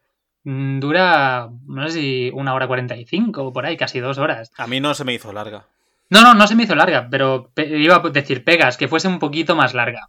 Ya. Pero bueno, no, está, En el centro de menores, cuando apuran la hora y quieren, se deja ver una peli el fin de semana, eligen esta porque es más larga y se pueden ir a acostar más tarde. son listos, son listos. Venga, Mar, sigue. Número 7. El jorobado de Notre Dame. Lo sabía. Lo sabía. Osadía. Otra de esas pelis que creo que es muy buena y que está muy inf- infravalorada. Tiene unas canciones que a mí me ponen la- la- los pelos de punta. Tiene el que para mí es el mejor malo de todo Disney. Frollo, joder. Y tiene una historia que me parece brutal a todos los niveles. Mucho más oscura y madura de lo que suelen ser las historias de Disney. Y, y no sé, o sea, es una peli que a mí me encanta. También habla Es que de el jorobado de racismo. Notre Dame es muy macabra, ¿eh? Sí, y por eso es genial. Lo único que cambia, lo, único que cambia con el cuento original, con la historia, final. la novela original, perdón, El final. es que al final, en la, en la- en la novela original de Víctor Hugo, eh, Quasimodo, no solo, bueno, que primero que Esmeralda tampoco lo elige, por supuesto, pero que Esmeralda muere Quasimodo mata a Frollo, que es un archidiácono, que no es un juez. Eh, y luego se queda abrazado al cuerpo inerte de Esmeralda y años después se encuentran sus esqueletos abrazados. Sí. De hecho, Eso es- mm, cuando, No, me perdón, leí perdón. el, cuando me leí el, el libro, yo no sabía que pasaba eso al final. Yo iba con la idea de, de- de la peli, ¿no? y Todas cuando empecé a ver, en plan, oye, Esmeralda muerta, no sé qué, dije, ¿qué? Sí, sí, Sí, es sí, una locura. ¿Qué ha es pasado? A Sí, mí sí, no me pues- parece muy... O sea, quiero decir que, que es, es negra, pero que no me parece nada... O sea, es realista, creo, porque... Pero es, pero es una película de Disney, es muy Para los estándares de O sea, Disney. Tú piensas sí. que habla- Frollo es un, es un juez que trabaja con la iglesia. Se habla de infanticidio. Se habla de. Sí, sí, no, pero de- que, que me parece muy bien que, que lo hable así, o sea, porque es que era así y... y- La canción, la canción de Frollo, que dice literalmente que quiere mm, tirarse a Esmeralda. Tal cual. ¿Será mía o, o de nadie? Bueno, Sí, da sí. igual. Sigue, sigue. Sí, sí, es turbia. Es genial. Esta, esta peli, no sé por qué no tuvo más repercusión en su día. En serio. Como punto negativo, pues eso, ¿no? Que dure un poquito más. Un poquito más larga. para desarrollar más algunas cosillas. Habría Una estado muy canción bien. más. Pero vamos, que me parece brutal, brutal. Y el principio, con las campanas y con la música de órgano y con las voces, los cantos gregorianos. es precioso. Es genial, es que me pone los pelos de punta siempre. Esa película me sé todas las canciones. Sí, sí, yo también. Es que es, es, es genial. A mí me mola mucho. Bueno, número 6. Coco. Coco la habría puesto más arriba. Pero- Pero... Pero es que las que van más arriba significan más, o sea, ya están no solo elegidas por lo que me gusta la peli, sino por lo que significan para mí. Claro, es que de eso va nuestro ranking, de lo que significa para nosotros. Claro, bueno, hasta aquí podríamos decir ¿Te has que... visto mi ranking? Por Dios. Porque si fuese lo que significan para mí, habría un número uno, un número dos y muchos números tres, ¿sabes? Pero como no puede ser, pues Ay, Dios, yo también había pensado lo mismo cuando estaba haciendo la mía. Era como, tengo muy claras las que más me gustan, pero luego el resto es como, es que me gustan todas. Claro. Entonces, bueno, pues le ha tocado el número 6. Coco es una película que no, o sea, no soy capaz de verla sin llorar. Y creo que es de las pelis que más me hacen llorar. Y es que cosas malas que decir de Coco. No tengo cosas malas que decir de esta película.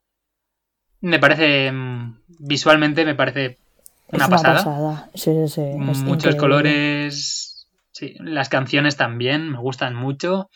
La historia me parece muy original y que toca un tema muy delicado como es la muerte. eh, con, o sea, Con con una una, elegancia. delicadeza y una elegancia muy. mm, o sea, geniales.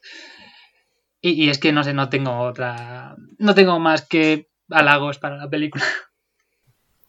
A mí me hubiese encantado verla en el cine, macho. Yo la vi en el cine. Me hubiese encantado verla en el cine. Porque eh, es que a nivel estético es increíble. O sea, Sí, lo es. Y no sé, es que ya os digo, es que no puedo decir nada más. Es que es lo único, me repetiría todo el rato, en plan de es genial, es genial, es genial, es genial", porque, porque realmente me lo parece. pues vamos a ver la siguiente. Número 5. Toy Story 3. Toy Story 3. ¿Por qué Toy Story 3? Tiene el que para mí debería haber sido el final Toy Story de Toy 3. Story. Sí, Que Ay, Patri, espérate, porque yo creo que sé por dónde va Mark y lo entiendo. Tú dale, tú dale. Otra peli que no soy capaz de ver sin llorar. Yo fui a ver, bueno, he, vi- he visto las cuatro de Toy Story en el cine, ¿vale? Cuando tenía cuatro años fui a ver al cine en 1995 Toy Story 1. Eh, luego en 1999, cuatro años después, eh, vi Toy Story 2. Y luego, diez años después, eh, Joder, es que. Toy Story 3. Ese final Es que. buah. ese final que tiene. Claro, yo hablaría y haría un símil con Toy Story 4, pero no la habéis visto. Entonces, bueno, que para mí debería haber sido el final de Toy Story, que aunque Toy Story 4 me gusta, creo que es innecesaria precisamente por, por el final tan bueno que, que tenían. Y, no sé, y, claro, o sea, cuando llevas 15 años, no 15, sí, 15 años, 14 años siguiendo pues las aventuras de estos personajes y te acaban con ese final, pues quieras que no, a ver, no sé, a mí me, me- llegó mucho. Entonces, es que no sé, me gusta mucho. Además tiene, con Buzz Lightyear eh, y con el señor Patata, tienen unos golpes de humor que Oh, qué me bueno parecen el Buzz muy buenos. Eh, andaluz. De hecho, esta peli me hizo plantearme, siempre he sido más de Woody que de Buzz, ¿vale? Pero esta peli me hizo plantearme en plan de, Uh. oye, pues Buzz igual, ¿sabes? También tiene su rollo. Yo Entonces, soy no sé. la señora patata. También, sí, me ha gustado mucho siempre. Yo soy el dinosaurio. es que me hace mucha gracia. Bueno, va, va. Sigue, sigue. Ah, bueno, y, y- y- y no solo ellos, sino también que con las participaciones de Barbie y Ken, es que no sé, me, me, me oh, pareció Dios, genial. es verdad. Me pareció todo genial. Es buenísima. Esa- esas historias. Luego han sacado una película solo de Barbie y Ken. Me parece que sí. No la he Hicieron un visto. corto, sí. No la he visto, pero. No sé, todo brutal. No sé, brutal. Tiene que ser graciosa. Dale. En el número 4 tengo a Buscando a Nemo. Es una peli también que, no sé, mm, a- hablo con gente de mi entorno y tal y no les gusta especialmente. Todo el mundo se sorprende. Sí, sí, sí, todo el ¿En mundo se serio? sorprende de que me guste. Sí, sí, sí, sí, sí. Pero a mí es una peli que me mola muchísimo. O sea, te habla de lo que puede llegar a ser, hacer, perdón, un padre por su hijo. Padre, madre, Yo creo que habla ¿eh? de eso y de la superación. También, también. Siguen nadando. Siguen Siguen nadando. Y bueno, que es eso, o sea, también es una peli que creo que es la que, si no es la que empezó, es de las primeras, que empezó a ser ya un poco más larga, a pasar de la hora 40. Y, y es que la historia me gusta mucho. Tiene personajes como el puntazo de los tiburones, es genial, no me lo esperaba Joder. para nada cuando lo vi. Eh, Dory es muy guay. Eh, Dory mucho mejor en la 1 que en la 2, ¿eh? Para sí, mí. mira, de la 2 no me acuerdo mucho, la tengo que volver a ver. De, de Buscando a Dory me acuerdo bastante. Lo mejor de Buscando a Dory es el pulpo. Es que no me El acuerdo. pulpo y el delfín este, que no sé cómo se llama, el delfín este que es blanco con, con una cabeza así muy tocha.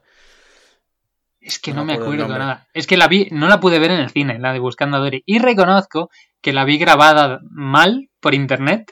Entonces se oía mal, se veía mal. Y como que no le pues. acabé de prestar atención, ¿sabes? Pues Dory está bien, pero bueno, da igual, no vamos a entrar en eso ahora. Sigue buscando a Nemo. Pues Buscando a Nemo, me parece brutal. La historia, los peces del acuario que están zumbadísimos, me parecen brutales todos. Que Nemo mm, tenga la aleta chunga, también me parece guay. Y Dory tenga los problemas de memoria a corto plazo, porque te habla también de la inclusión y esas cosas. Y claro, sí, por pues, eso decía lo del tema de superación, es que es clarísimo. Para mí es clarísimo, es mo- mola un montón. sí, sí, sí. Y, y no sé, y es muy guay. Y la banda sonora de Thomas Newman me parece brutal, porque es un compositor que me gusta mucho de bandas sonoras. ¿También es de Thomas Newman? Sí, No sabía esa. Sí, sí, sí, sí. Y no sé, si no la habéis visto, miradla porque es muy, muy guay. Mira, yo no la he metido en mi ranking porque para mí tenía un mensaje y salí del cine y dije, "Ah, qué pesados. Porque es como, jo, para mí, eh, tiene un mensaje súper de, joder, confía, confía en, en, en, en tus, en tus hijos, ¿no? Tu descendencia, que aunque tengan la... porque él es súper protector Sí. y, ah, y no, no le deja libertad. Y por eso él hace lo que hace. Nemo se la lía parda por eso. Porque le está todo el Cierto. día agobiando. el principio y- de la peli. ¿El qué, Mark? El principio de la peli. Ah, las huevas. Sí. O sea, Bueno, a ver, es- Vamos a ver, por favor, que al final me ponga a llorar. Pasa de película ya. Bueno, No, no, que acabe la- que acabe Patrick, que tenía que- Que eso, que, que para mí tenía, tiene ese mensaje de, jo, confía, confía en, en los peques y en las peques porque no, no hay- no hay que ser tan cerrado y tan... pa, pa, pa, pa, pa. Y la gente salía diciendo del cine, ¿ves? Tienes que hacer caso a mamá y a papá, lo que te dice. Y es como, si no te van a pasar cosas malas. Y es como, No has entendido lo habéis la captado, peli. ¿no? Has captado. entendido nada. Por lo menos, por lo menos transmitió el mensaje de que la gente dejase de aporrear las peceras. Sí, eso sí, es verdad. Ese sí que O sea, sí. Le transmite dos mensajes fundamentales. Uno es confía en tus hijos y el segundo es confía en los tiburones que solo quieren reformarse. Es que es muy guay, sí. Total, sorprendidos, no sé, porque hasta aquí llega mi la presencia de Pixar en mi ranking. El número 3, tengo a Mulan. ¡Mulan! ¿Por qué? Pues porque también me parece que tiene escenas brutales. Nunca me he emocionado tanto con un corte de pelo. Y, y tiene eso, la escena de la nieve, la escena del final en la que todos se trasvisten. O sea, es una peli en la que la prota es de Disney. Encima, la prota se es una. O sea, se, tra- se trasviste. Y luego, sus amigos también lo hacen. Eh, me parece genial. Las canciones molan, todo un hombre haré de ti. Me parece que te, te es capaz de subirte, no sé, de emocionarte, pero no en el plan, en el sentido sentimental, sino en el sentido de de motivarte eh, Sí. de una forma increíble y el final cuando toda la ciudad se agacha delante, o sea, se arrodilla frente a Mulan, cuando el emperador le dice y nos has salvado a todos, no sé qué. No sé, es muy guay. ¡Deshonra a tu vaca! Y Mushu, Mushu, que no saldrá en la nueva, en el live action, que tengo muy pocas ganas de ver. ¿Por qué? Yo tengo ganas de verla, ¿eh? Pero es verdad que me fastidia eso. Yo la voy a ver porque es Mulan. Pero es que veo el tráiler y no me da la sensación de estar viendo un tráiler de Mulan. En fin, da igual. Eh, tres Mulan. Mi segunda película favorita de Disney es Tarzán. ¡Ah! Bueno, ya lo has dicho tu padre un poco, has hablado de ella. Mm, Banda sonora de Phil Collins, genial. eh, los personajes me molan mucho. Tanto de pequeño más me hace mucha gracia. Los fondos, creo que es de las primeras pelis de Disney que empezó a jugar con el fondo, hacer el fondo por ordenador y mezclarlo con los dibujos. Cuando se Mm. bajaba por los troncos era genial. Sí, las animaciones del surfeando por los árboles son brutales, me gustan mucho. De hecho, la animación de la peli es muy, me, me parece muy buena. Es muy buena. Y la patada que le pega Jane a Tarzán en la cara, ¿qué me dices? Sí. ah, Jane. Jane es una- un personaje femenino que me parece brutal a mí. Me parece muy, muy, creo, un par de ovarios, ¿sabes? Bien puestos, en plan de aquí estoy yo. Y ese señor, el padre también, es que, es que son geniales. Sí. Que Esmeralda también. Esmeralda me parece una prota muy guay también. Una protagonista femenina, que no se limita solo a ser el interés amoroso, sino que también tiene sus, sus su, su- su importancia y yo que sé, salva Quasimodo y tal. No sé, me parecen muy guay las dos. Y por último, en mi número uno está El Rey León. ¡Oh! Ah, era evidente. Sí, lo siento. La me, dos, me ¿no? gustó. No, no, No, no. Hakuna Matata. No, no, no, no. ¿Eso qué? La ¿Dos? tres. ¿Dos? Hace muchos años del Rey León y aún estoy esperando a que hagan una segunda película. No sé. Eh, como tú ya has hablado de ella, Patrick, voy a hacer una pequeñísima comparación con el live action, ¿vale? El live action me gustó. Me gustó porque básicamente es lo mismo, pero con animales de aspecto real. Salvo porque se... fa- O sea, es que fastidian. Ya, ya no hablaré de la escena de Scar, que es un despropósito para mí en el live action. Ya, pero la escena... en- el- sí, sí, es, me parece horrenda en el live action, pero bueno. La escena en la que Mufasa se le aparece a Simba en las nubes, el diálogo y todo lo que pasa en esa escena me parece mucho más profundo, mucho mejor planteado, mucho más inteligente, mucho más mm, reflexivo, con mucho más mensaje en la película de dibujos que en la en live action. Que dura, Y además añádele que es que la voz de Constantino Romero es mucha voz. También. También es. También, también. Y también es Frollo, ¿eh? Bueno, Que, lo hace, que lo hace. Que lo hace muy bien el actor de doblaje actual, ¿eh? Que, que a mí me gusta mucho. sí, actor, sí, sí, pero- sí, sí, sí. pero es Pero que, a Constantino ver. Romero es un hueco muy grande que llenar. Sí, sí, sí. Y entonces, pues esa escena para mí fastidió un poco la peli. Y, y para mí, es- o sea, es eso, no, no, salí de la peli diciendo, no entiendo cómo, cómo, durando más de dos horas la peli, o sea, durando más que la original, la original puede haber tenido esta escena mucho más completa, mucho más extendida, mucho más mm, profundizando mucho más en ella que en live action, ¿sabes? No sé si me estoy explicando. Pues entonces no la voy a ver porque mi escena preferida es el preparaos de Scar y si no está ahí no merece la No, no, pena. no, el preparado de Scar es una porquería. Eh, para mí, el, el- lo mejor del live action es eh, Timón y Pumba. Sí, sí, sí, sí. Pero. Es que yo creo que no. La veo muy. Mira que me, mira que me, me es que, Bueno, luego lo hablo yo. Es que no quiero entrar ahora a adelantarme. Y ya está, hasta aquí el mío. Ya puedes entrar tú. Yo es que en realidad me habéis fastidiado un poco porque no lo había pensado, pero es que eh, mm, creo que solamente hay una película que no está en vuestros rankings. Entonces, poco voy a hablar yo. Ah, sí. Bueno, es igual, Sí, sí, comen- tal cual. comentamos, es igual. somos. Tal cual. Eh, entonces, voy a empezar para intentar diferenciarlo. Las que pueda hacerlo, las que no, no lo voy a hacer, pero las que pueda hacerlo, os voy a cantar un poquito canciones de, de esa película, a ver si la, la adivináis, ¿vale? Vamos Vale, fatal lo- de tiempo, me voy a poner a cantar.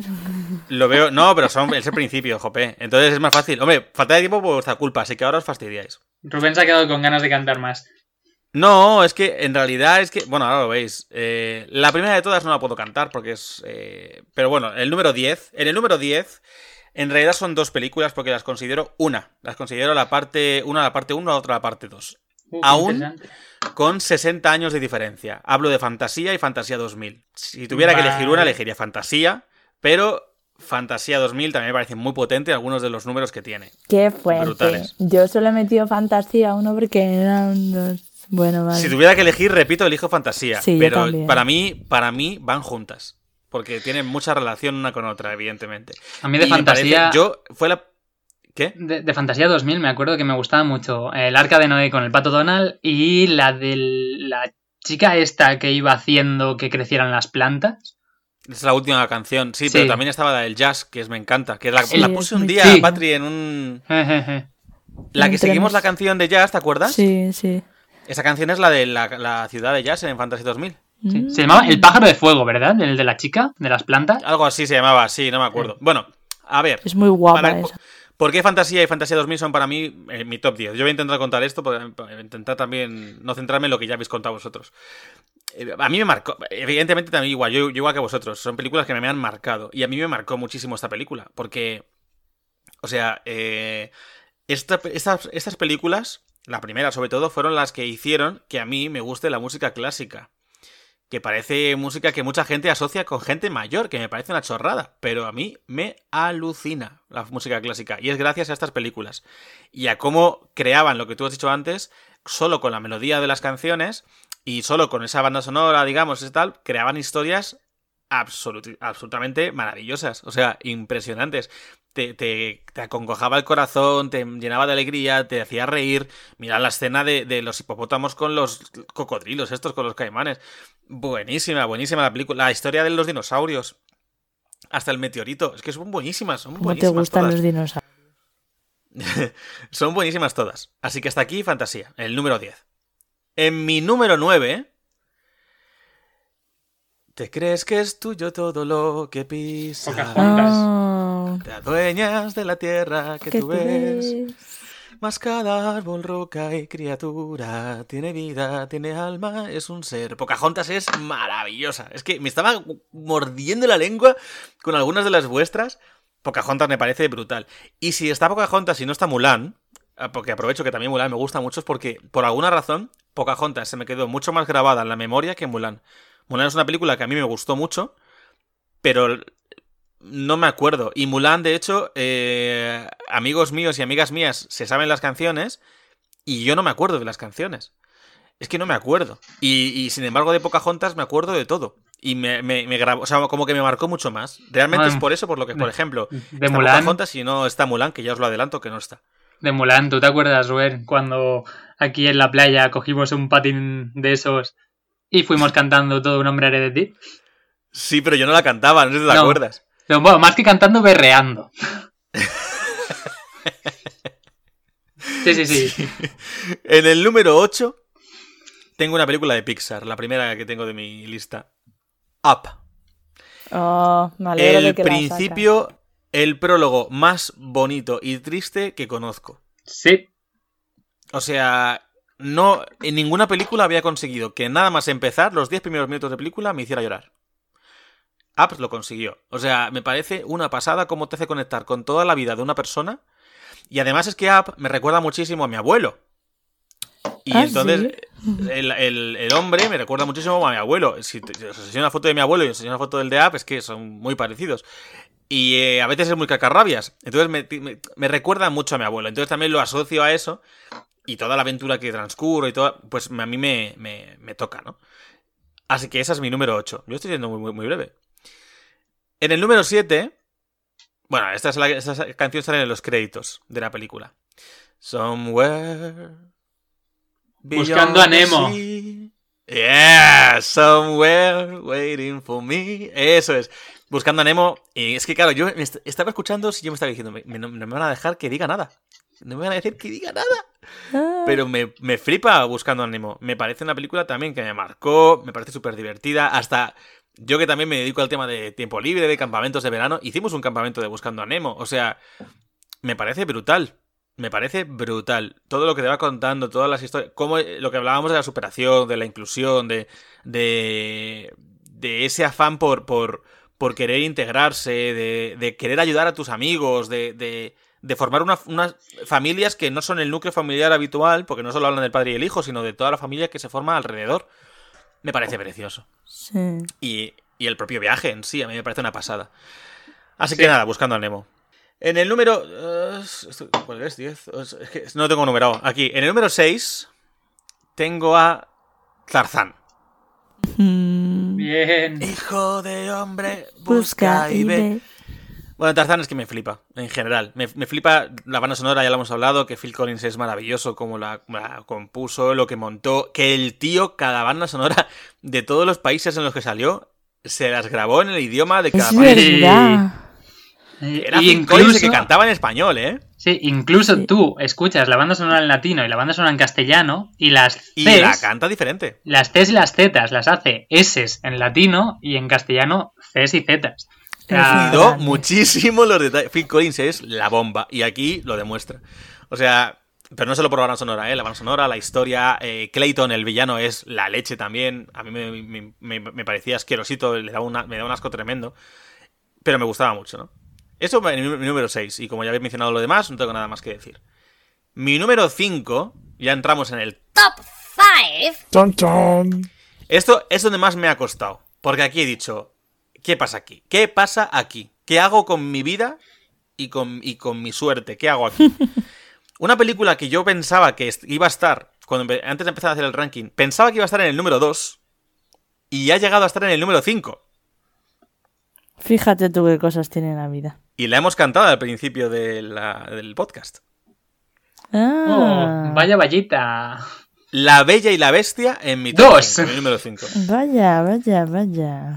La Bella y la Bestia me alucina, me emociona. Es una película que siempre me ha gustado. También me sé todas las canciones. Eh, no me canso, o sea, da igual las veces que la, que vea, que no me canso. Me parece una pasada. Eh, no sé, me parece que estaba muy bien cuidada, me parece que el mensaje es muy positivo, me parece que la animación, el dibujo es tiene un trazado muy limpio, muy chulo, muy guay. Me, gusta, me gusta, me gusta el villano, me gusta, vamos, Gastón, me gusta, me gusta todo, me gusta todo de esa película. Me parece una pasada. Y, y en principio, te digo, siempre había estado como casi, casi mi favorita y de repente he dicho, "Eh, no, no, no lo está, porque hay otras delante. A ¿Sabes por me, qué? me ¿Sabes flipa por qué no esa- he... Tú, Patri, tú. me flipa de esa película que yo no, no- igual no, no la tenía en mi repertorio de pequeña. Y cuando la vi dije, ala, pero qué brutalidad, que se meten por ella porque lee. Menos mal que no lo vi de pequeña. Sí, sí, sí. Pero, y por pero, tener opiniones. pero que Mar, se te digo meten muy mal, ¿qué dices? Que sí, que sí, que por eso y por también por tener opiniones propias y todo eso. Sí, sí, sí, que la, que la canción dice es- literalmente que no puedes, que, que haces leyendo un libro, que no seas tonta. Sí, sí, sí, Es sí. es sí. brutal. Pues por eso, por eso Bella a mí me gusta mucho. Una revolucionaria. Sí, No, sí. espera, que yo quiero decir una cosa de esta peli solo. Que si pudiese poner dos números uno, serían El Rey León y La Bella y la Bestia. No ha aparecido en toda mi lista porque no es un número dos. ¿Sabéis? Hmm. Pues Sí. macho, eh, mm, Mal, ¿O mal que no todo puesto o no en la es lista. nada? No, no, no, Claro, no, porque macho, o sea, no vamos es a ver. porque no es un número 2, es un número 1. ¿Y por qué? Porque al margen de que me gusta la peli, es la primera peli que fui a ver al cine que me llevó mi hermana mayor. Con eso Ah. empezó mi gusto por el cine. ¿Sabes Que cuál yo- es la primera película que fui yo a ver al cine? Así como ¿Cuál? paréntesis. Con tres años y porque me puse muy pesado con mi madre y ya Mm. me convencí, o sea, la convencí. La Bella y la años, Bestia ¿eh? Navidad. No, Jurassic Park. Yo también la fui a ver al cine. Me encantaban los dinosaurios y me puse muy pesado y estuve, me, me decía mi madre que estuve la más de la mitad de la película debajo de las butacas, pero que luego salí encantadísimo y motivadísimo con los dinosaurios. vale, vale, sigo. Pues Mi top yo tenía, o sea, tenía un año cuando fui a ver la peli. ¿Eh? Tenía un año. Cuando no había cumplido dos años todavía cuando fui a ver La Bella y la Bestia. Es que es muy bonita. Bueno, a ver. Número 4. Toy Story 3. Vaya. Claro, es que cuando lo has dicho me, me cago en... Toy Story 3. ¿Y por qué Toy Story 3 y no 1 o 2? Porque me pasa lo mismo que a ti, Mark. Yo crecí con Toy Story 1. Toy Story 2 me pareció más flojilla, pero me gustó muchísimo. Y para mí estaba... mar- O sea, era... Me marcó, me marcó Toy Story de pequeño, me, me marcó la película 1, me sé todas las canciones, porque ahí todavía era un, modo- un rollo más musical. Me sabía todas las canciones, me encantaba, yo estaba flipado con la historia, estaba flipado con, el, con la animación por ordenador, todo. Pero Toy Story 3 cierra una etapa, y es lo que estaba un poco diciendo antes. No he visto Toy Story 4, entre otras cosas, porque para mí Toy Story 3 tiene un cierre tan perfecto a la historia real, que es la historia de la amistad entre Andy y Woody, que cuando eso acaba, ya debería acabar Toy Story. Es que Toy Story 1, 2 y 3 es de cómo Andy, entre otras cosas, es de cómo Andy se va haciendo mayor. Primero va pasando de su muñeco favorito de niño, luego eh, de repente lo pierde y parece que lo ha perdido mm, casi porque le da igual y luego se lo encuentra. Y luego es que se va a la universidad y ya no tiene tiempo para juguetes. Pero le cuesta mucho despedirse de... ¿A, quién no le Pues- cuesta despedirse de... Yo te aconsejo, yo te aconsejo entonces que veas Toy Story 4. Es el Oh. final. Espera, es el final de la historia de Woody. Pero que no, para mí la historia de Woody terminó con la historia de Andy. Yo te diría que, Que la no. mirases. Tú mírala. Yo te Que no, que yo que si, sé un poco de qué va, si es que no me interesa. No me interesa, no quiero decirlo aquí por si acaso, pero no me interesa. No porque quiero. para mí cerró con Andy. Bueno, da igual. Para mí ese, ese es el top, eh, el top 4, el número 4. Y es por eso por lo que está Toy Story 3 y no la 1, ¿eh? Porque para mí es un poco la saga y el cierre de esa saga. Que me parece brutal. En el número 3. Muy de mañana despierta París. El la jorobado. canción de Notre Dame. Dame. El jorobado de Notre Dame. Que también me sé todas las canciones, como he dicho antes, y es que me parece brutal. Ya lo hemos dicho. Es que lo hemos hecho todo muy oscura, muy, muy adulta, muy, muy valiente y muy infravalorada. Y, y a mí es una película que me alucina. Y me di cuenta hace relativamente poco que eso, que para mí el jorobado de Notre Dame estaba por encima de la Bella y la Bestia, que yo pensaba que no. Pero sí. Luego, en el número 2. Yo pensaba que iba a ser tu número uno. ¿El jorobado de Notre Dame? No. Mm. En el número 2 tengo. Recuérdame. Ah, ¿ves Coco. Hoy me tengo que ir, mi amor, recuérdame. No llores, por favor. Eh, Coco. Coco, eh, buah. ¿Qué decir de Coco que no hemos dicho ya? Eh, yo cuando vi Coco me marcó. Para mí es una de esas películas que me- es mi favorita de Pixar. Mi número uno de Pixar, pero es mi número dos del conjunto. Y y, y me para mí me- para mí me, me grabó algo a fuego en el corazón me, me- me dejó tocado esa película efectivamente cada vez que la veo como tú Mark lloro lloro y no puedo parar de llorar es que encima la primera vez que la vi lloré cerca del final Pero La no te pasa. vez sabía, No, no te pasa lo que, que es venía como, lloraba antes no te pasa que es como un lloro, pero que no es de tristeza exactamente, sino que es como no sé. ¿sabes?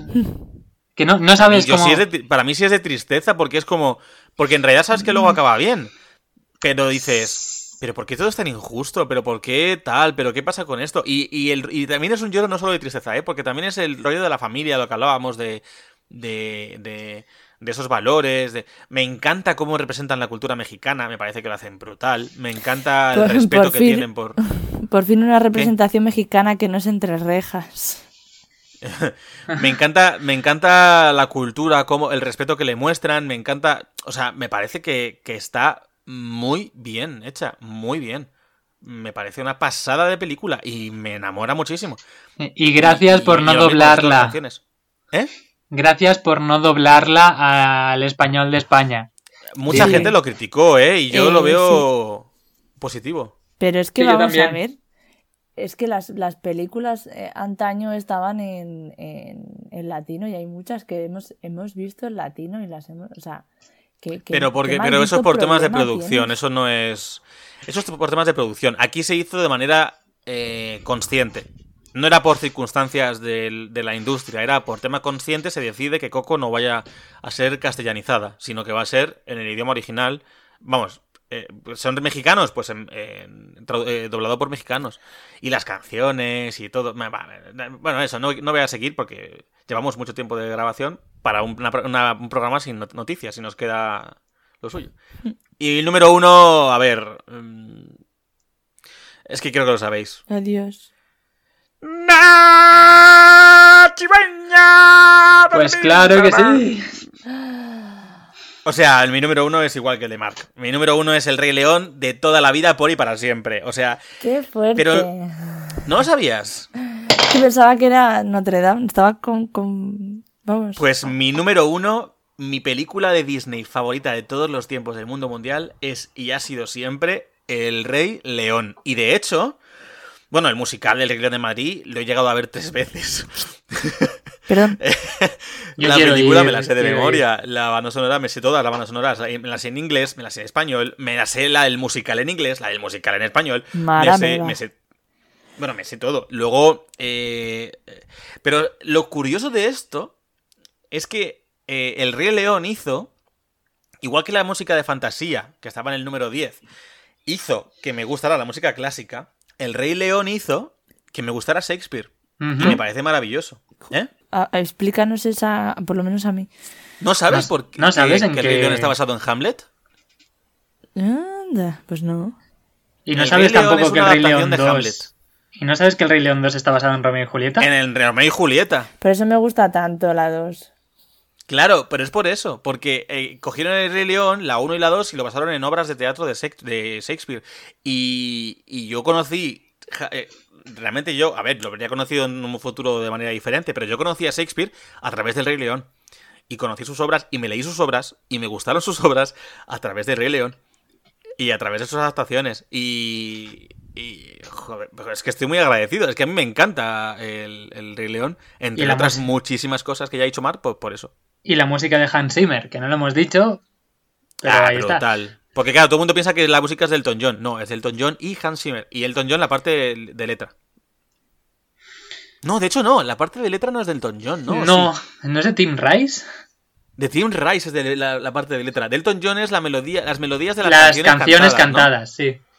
Y de Hans Zimmer la, la banda sonora de- la que acompaña. A ver, a ver, ¿cómo es que, cómo que, cómo que por favor, para, para los muggles, explicarnos qué es, qué significa que Elton John es de la parte de las melodías cantadas? Las canciones, pues la de Can You Feel the Love Tonight, por Hmm. ejemplo, ¿no?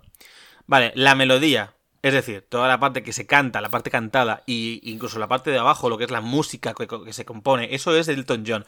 Pero la letra de la canción es de Tim Rice. O sea, que él solo ha hecho de intérprete. No, ha No. compuesto la música. La letra, escribir la letra, como si fuera un poeta, Ah, escribir vale, la letra lo ha hecho vale. Tim Rice. El letrista es Tim Rice.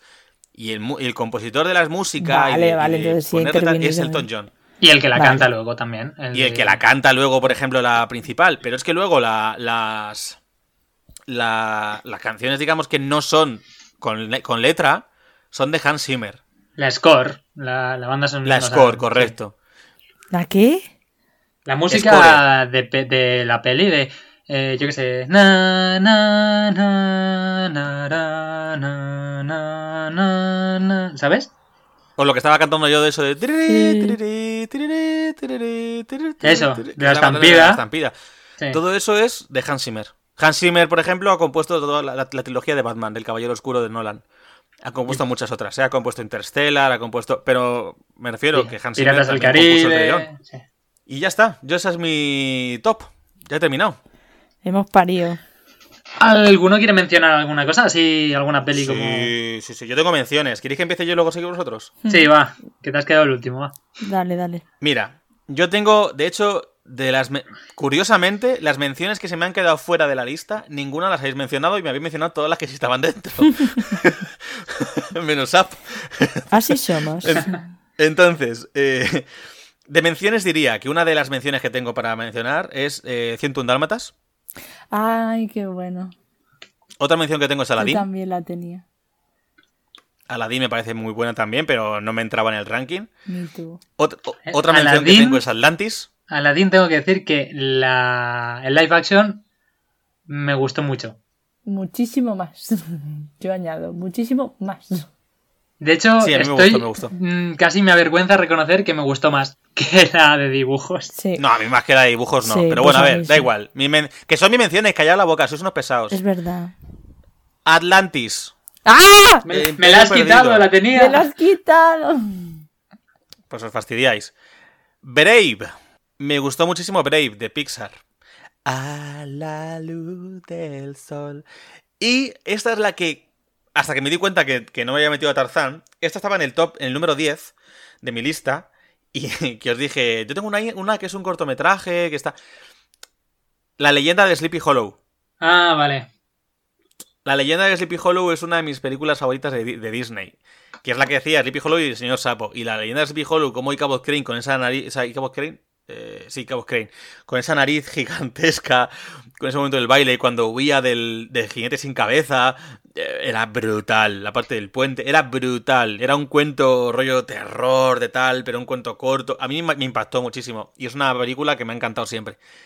Y, y nunca se me ha quitado de la cabeza. Y entonces esa es una de las que también tenía para la lista. Bueno, la dama del vagabundo, pero eso. Ya está. ¿Ya? Pues muy bien. Claro, son cinco. Ah, y vale. he metido una más eh, extra, pero son cinco. dale, Mark. No, Patri, tú, por favor. Ah, pero yo decía por ir a la contra. Como yo os he ido pisando. Ya, pero entonces yo me quedo al segundo siempre. Ah, vale. Eh, pues a ver, yo quería hacer mención a... Mira, para que salgan un poco más de Pixar. eh, bichos. Ah, me la has Qué quitado. buena. ¿Te la han quitado también? Sí. Bichos. Ahora sabes cómo me siento. Bueno, pero me busco sustitutos rápido, ¿eh?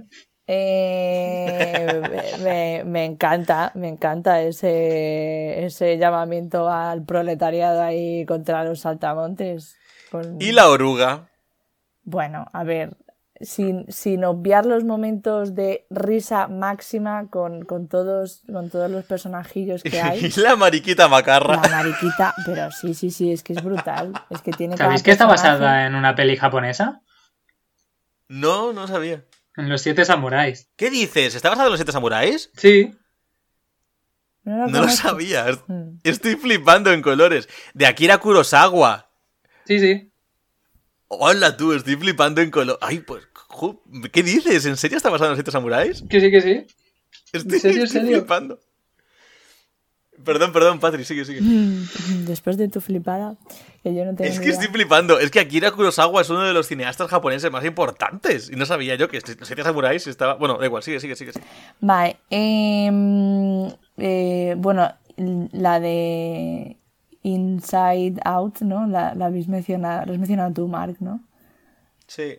Vale, entonces, vale. Sí, bueno, cuando luego- El revés. Bueno, he del dicho revés, sí. al principio, cuando he hecho la, la lista de pelis de Pixar, la ha salido. Ah, vale, vale, vale. Bueno, eh, Big Hero, Big Hero 6. no sé si Six o si no sé. Sí, sí, es Big Hero Six. 6. Sí. Y el 1, 2, 3, 4, 5, ¿dónde está? Bueno, que mm, me, gustó muchísimo esa película. O sea, de. mm, Quiero decir, después de como adulta viéndola, fue como, anda, qué guay. Y, y- me parece una chorra, en plan, es un, es un tío súper blandito, es como si me recuerda a un globo inflado, un globo de látex, me recordaba eso. Pero, pero, o sea, pero tampoco puedes simplificar la película solamente eh, con Baymax, que es el tío blandito. Tiene una, una trama muy compleja de, de Hiro, el hermano pequeño, con, con lo de su hermano mayor. Con... eh, Baymax representa a su hermano al final, a lo que queda de su hermano Sí. como legado. Es, es muy chula. Es muy guay. Y por, por primera vez así, bueno, por primera vez no, pero como que echaba de menos una peli que no hable solo de, de... ¿Sabes? Porque a mí Frozen al final es más... Sí, hermanas, mi, mi, mi, mi, mi, pero no. Hay, hay unos romances turbios y cosas. Eh, Big Hero no. Bueno. En Big Hero no. Y, y mola. Y no es, y no Big es Hero un- 6. Big Hero 6. Ay, bueno, ustedes me entienden cuando yo digo. Vale, ¿y qué me quedan? Dos. No, una creo, ¿no? Una. Bueno, pues diré el libro de la selva. Creo, creo, ¿eh? Ahora me haces dudar, pero creo El libro de la una. selva, el libro de la selva, que no lo hemos dicho. Ah, joder. Me gusta muchísimo esa película. Incluso la 2, fíjate, me la vi hace poco. ¿Qué has- qué has- a ver, ¿cuáles has dicho? Has dicho eh, El de la selva, Big Hero 6, has dicho... ¿Cuál más? De bichos Bichos y dos más, ¿no? y ya está, ¿no? No, no, no, bichos ha sido como la segunda o tercera. Bueno, pues vamos a meter a- vamos a meter la de Taron y el caldero mágico. Madre mía. Patricia, eh, ¿sabes el, el botón ese? ¿Sabes que pone dejar de grabar? ¿Sabes? Que no, que mola un montón. O sea, ¿dónde has visto tú? ¿Dónde has visto tú? Esto, esto luego fue el precursor de las modas de Chueca y fue en Carral. ¿Dónde has visto tú que tengas un cerdo? Tres veces ha dicho dónde has visto tú y que no arranca, ¿eh? Venga. Es como, ¿sabes? Un coche de estos viejos que le das a la llave. ¿sabes? Sí, que no arranca. Eso es Patricia, qué pesada, tío. Es que se enrolla un montón.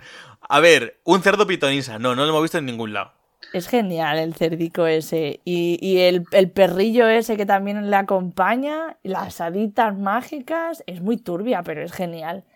Y por último, el que tú has dicho. Que ya está, pero que ya llevas so- seis o siete Ah, ya. vale, pues ya está. Pero que me estás contando. y por último, ese lo he hecho con, con- con- no sé con cuál ya. Y por último, y por último.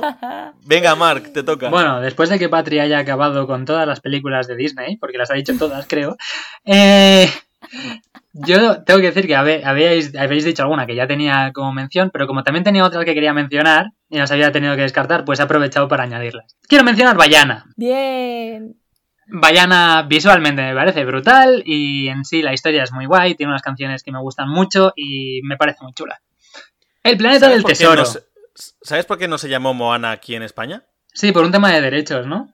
Sí, porque había una cosa, que no sé si era um, un jabón, Creo un agua, algo así, una cosa de esas. O una. ¿El qué? ¿No es, no me- no es una aspiradora o algún electrodoméstico? No, una aspiradora no, no, no, no era una aspiradora, era algo, pero no me acuerdo. Era otra cosa que tenía la marca Moana registrada. Yo creo que era una bebida, ¿eh? O algo así. Bueno, da igual. Que había una cosa que se llamaba Moana en España y estaba ya la marca registrada y no pudieron llamarla así. Y Sí. llamaron Bayana. Sí, sí. Pues, pues muy guay, me parece esta peli. Y luego, El planeta del tesoro. ¡Hala! También me parece una peli, me Es parece una peli buena. infravalorada, pero me parece muy original en lo que es el planteamiento estético. Eh, también tiene una banda sonora que me gusta mucho y además me gusta mucho el villano de la peli, porque es uno de esos malos que no se ven muchas veces en Disney, que son malos, pero no. O sea, en plan, no, son- no es malo de soy malísimo y ya está, sino tiene ahí pues... y aparte no te lo ves venir. ¿eh? No, no, no, no, no. Claro, que otra cosa que no he dicho en lo del Rey León, que es que Scar también me parece un villano brutal. Pero bueno. Eh, el planeta del tesoro. Luego quiero mencionar también Lilo y Stitch. Tú no lo has visto, Rubén, pero bueno, es que, es, es que Por eso sé. no estoy diciendo nada. Yo te dejo las que no, digo, no he visto, no digo nada. Tú sí. Pues Me te parece lo muy guay. en serio, deberías verla, si no me voy a plantear esta amistad. soy... duras, duras palabras. Que sale Soy muy Elvis fan. en la banda sonora. Hola. Sí, sí, sí, sí, sí. Y, y, bueno, solo, es que solo por Stitch ya merece la pena. Es genial. Y Mola ¿qué mucho porque tiene... significa familia. Patricia, qué pesada eres. ¿Qué más? que, eh, Stitch tiene una, una evolución como personaje que me gusta mucho. Luego también Enredados. Enredados es una peli también que me gusta mucho y me parece muy divertida y muy entretenida. Y por último, aunque no soy especial, especialmente fan de esta peli, pero me gusta bastante y creo que por lo que supuso en su momento y tal merece pues al menos que se la mencione. Pesadilla antes de Navidad. Pero en realidad, Pesadilla antes de Navidad mm, no es de factoría Disney. Es de Es Disney. una película de Tim, bueno, de Tim Burton ni siquiera. Es producida entre Tim Burton y Disney, pero no es Disney. No lo sé, pero como me habíais quitado de esto, digo, "Buah, pues la pongo. Pero es que Pesadilla antes de Navidad realmente no es peli Disney. Bueno, yo tengo en el Blu-ray, te Sí, sale... no, porque está producida por Disney. Walt y Disney. por Tim Burton, pero no es Disney. O sea, me refiero, a- hay películas que, que Disney em, produce o Sí, financia o pone pasta. El Pequeño pero no Nemo. son creadas, ¿sabes?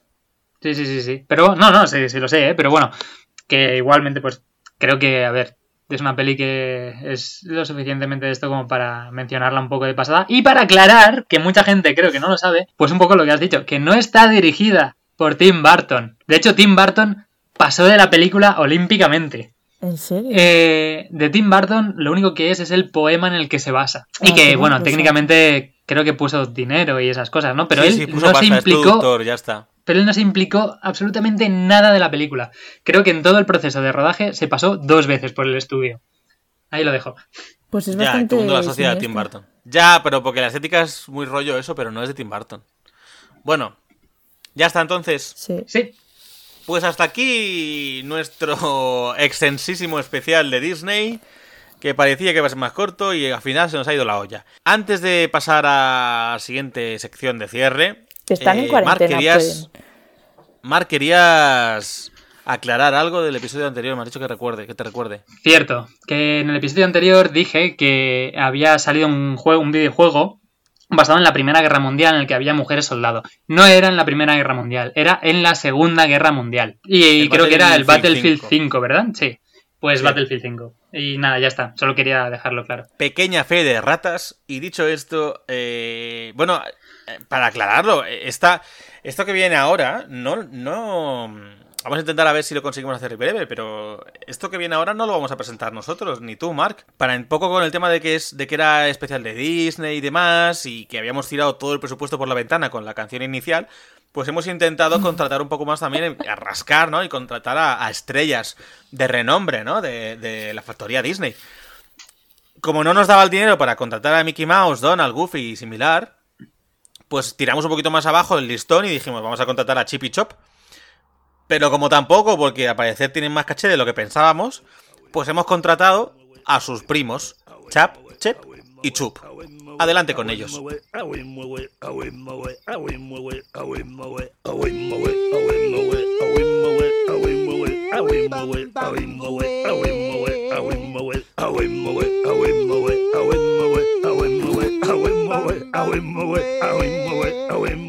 En la jungla, la negra jungla, dormido está el león. En la jungla, calmada jungla, dormido está el león.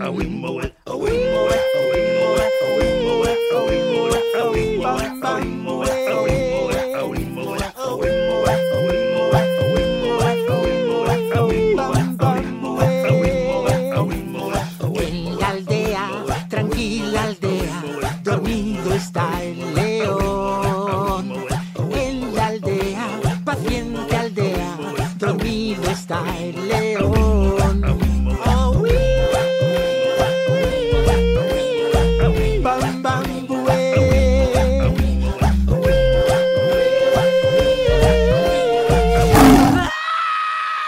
Y en el debate de hoy tenemos la siguiente pregunta. ¿Pixar con piña? ¿Sí o no? Pero, espera, espera. Ay, Chep. Espera, eh, espera, Chef. A ver, ¿cómo que pizza con piña? Pixar con piña. ¿Pixar Pixar- con piña? Pixar ¿Cómo, con cómo- piña. cómo acompañas la Pixar con la piña? Que no lo sé, yo solo lo presento. Esto lo han escrito los tontos estos. Ah, vale, de acuerdo. Mm, ¿qui- ¿Quién empieza? ¿Chup? ¿Empiezas tú? Chu, chu, chu. Chup, chup, chup. Chup, chup, Chupa chups. chup. Vale, pues empiezo yo. A ver, panda de ardillas. Por supuesto, sin piña. El Pixar. Aunque he de decir que hoy me he zampado media piña. Gran debate, venga, Chef, ¿tú qué dices? Bueno, es que esos argumentos no puedo rebatirlos, ¿eh? Es que madre mía, es que vaya. Me encanta el ritmo, ritmo, ritmo. Es Sí, que, a, es- a ver, por favor, eh, no hay nada que defender. Eh, chap, eh, eres un chapas. No hay nada que defender en Pixar con piña. Claro, tú la pizza, tú la pizza con ketchup, ¿no? Venga. Chapar, me dice. Anda, cállate. Chef, ¿tú qué dices? Yo tengo que decir que sé que estoy abocado al fracaso esta semana, pero... y a mí, con piña, sí, ¿por qué no? A mí me gusta, el contraste es guay, mola. Eso sí, prefiero que la piña no esté caliente. Pero bueno, que también me da igual. Pero que está guay el contraste ahí de dulce, salado, ácido, me gusta, me gusta. A ver, chef, queso, queso con kiwi o fresas en la ensalada, bien. Pero la piña no pega con nada, Pero ¿cómo que no? solo pega Pero con ver. chocolate. ¿Qué diferencia hay entre el kiwi y la piña? ¿Que uno es verde y te hace cagar y el otro no? He descubierto, he descubierto que creo que soy alérgica al kiwi.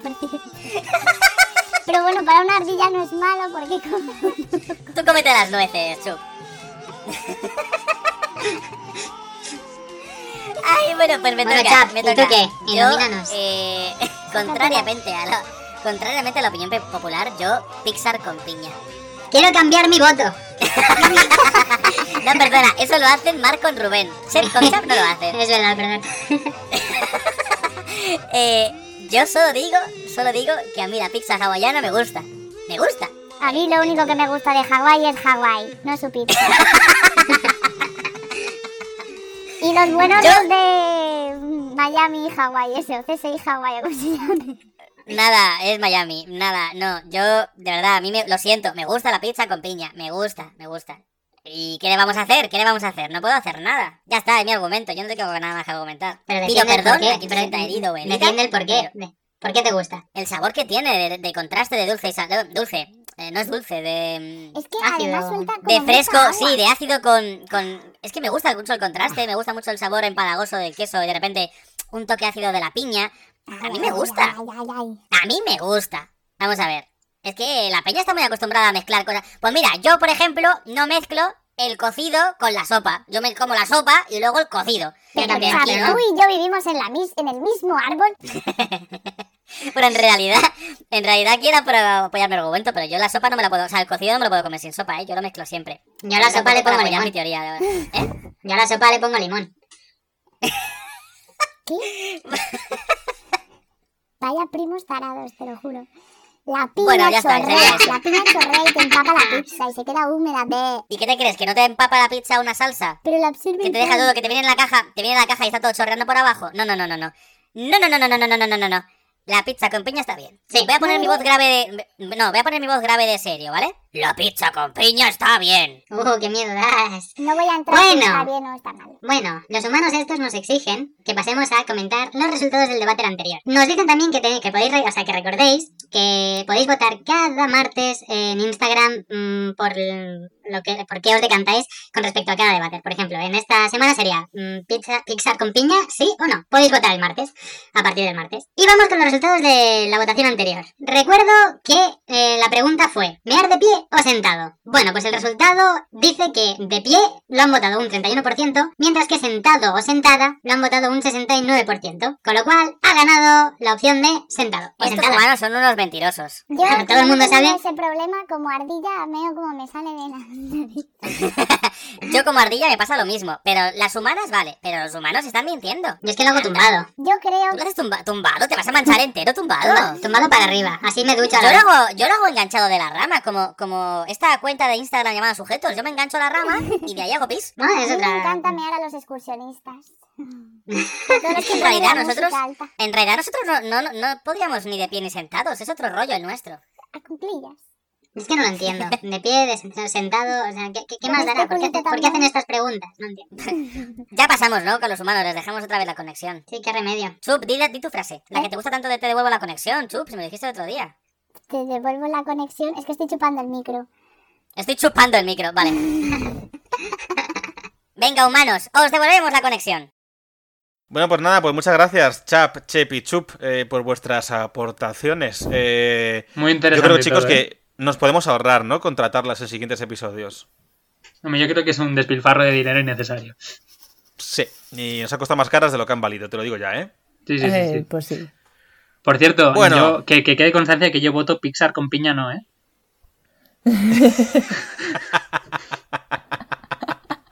Yo no he votado, así que me da igual, tú di lo que quieras. Yo votaré por Instagram. Pero no con la cuenta de anfitrión, no hagas trampa. Ay. Bueno, hasta aquí el episodio de hoy. Muchas gracias a todas y a todos por acompañarnos en estas dos horas y cuarto de programa. Lo sentimos. Sentimos mucho la extensión, culpada a estos dos, que son más pesados que una vaca en brazos. Y si os apetece podéis escuchar nuestra sección de entremeses, la de la semana pasada, donde recomendamos música de la buena, e ilustradoras a porrón, que esas ilustradoras y ese músico le dieron me gusta. Ahí lo dejo. O escucharnos el lunes que viene con nuevas opiniones a bocajarro y sin filtros. Recordad también que podéis encontrarnos en Facebook como El Anfitrión Podcast, en Instagram como Podcast del Anfitrión y podéis seguirnos en Twitter en nuestra cuenta Anfitrión R. Muchas gracias, Patri. Muchas gracias, Mark. De nada, aquí estamos como siempre. Y recordad, hashtag, el anfitrión tiene papel. Gracias a ti. Nada, a vosotros, de verdad. Gracias de nuevo a nuestros oyentes por estar ahí. Nos vemos en dos semanas en un nuevo episodio del anfitrión. Y recordad, aunque esta vez sé que el refrán no es así, es una verdad como un templo. El hombre propone y Disney dispone. Una melodía bella que el alma el ritmo que vibra en nuestro interior. Amor verdadero nos une por siempre. En el latido de mi corazón, amor verdadero nos une por siempre.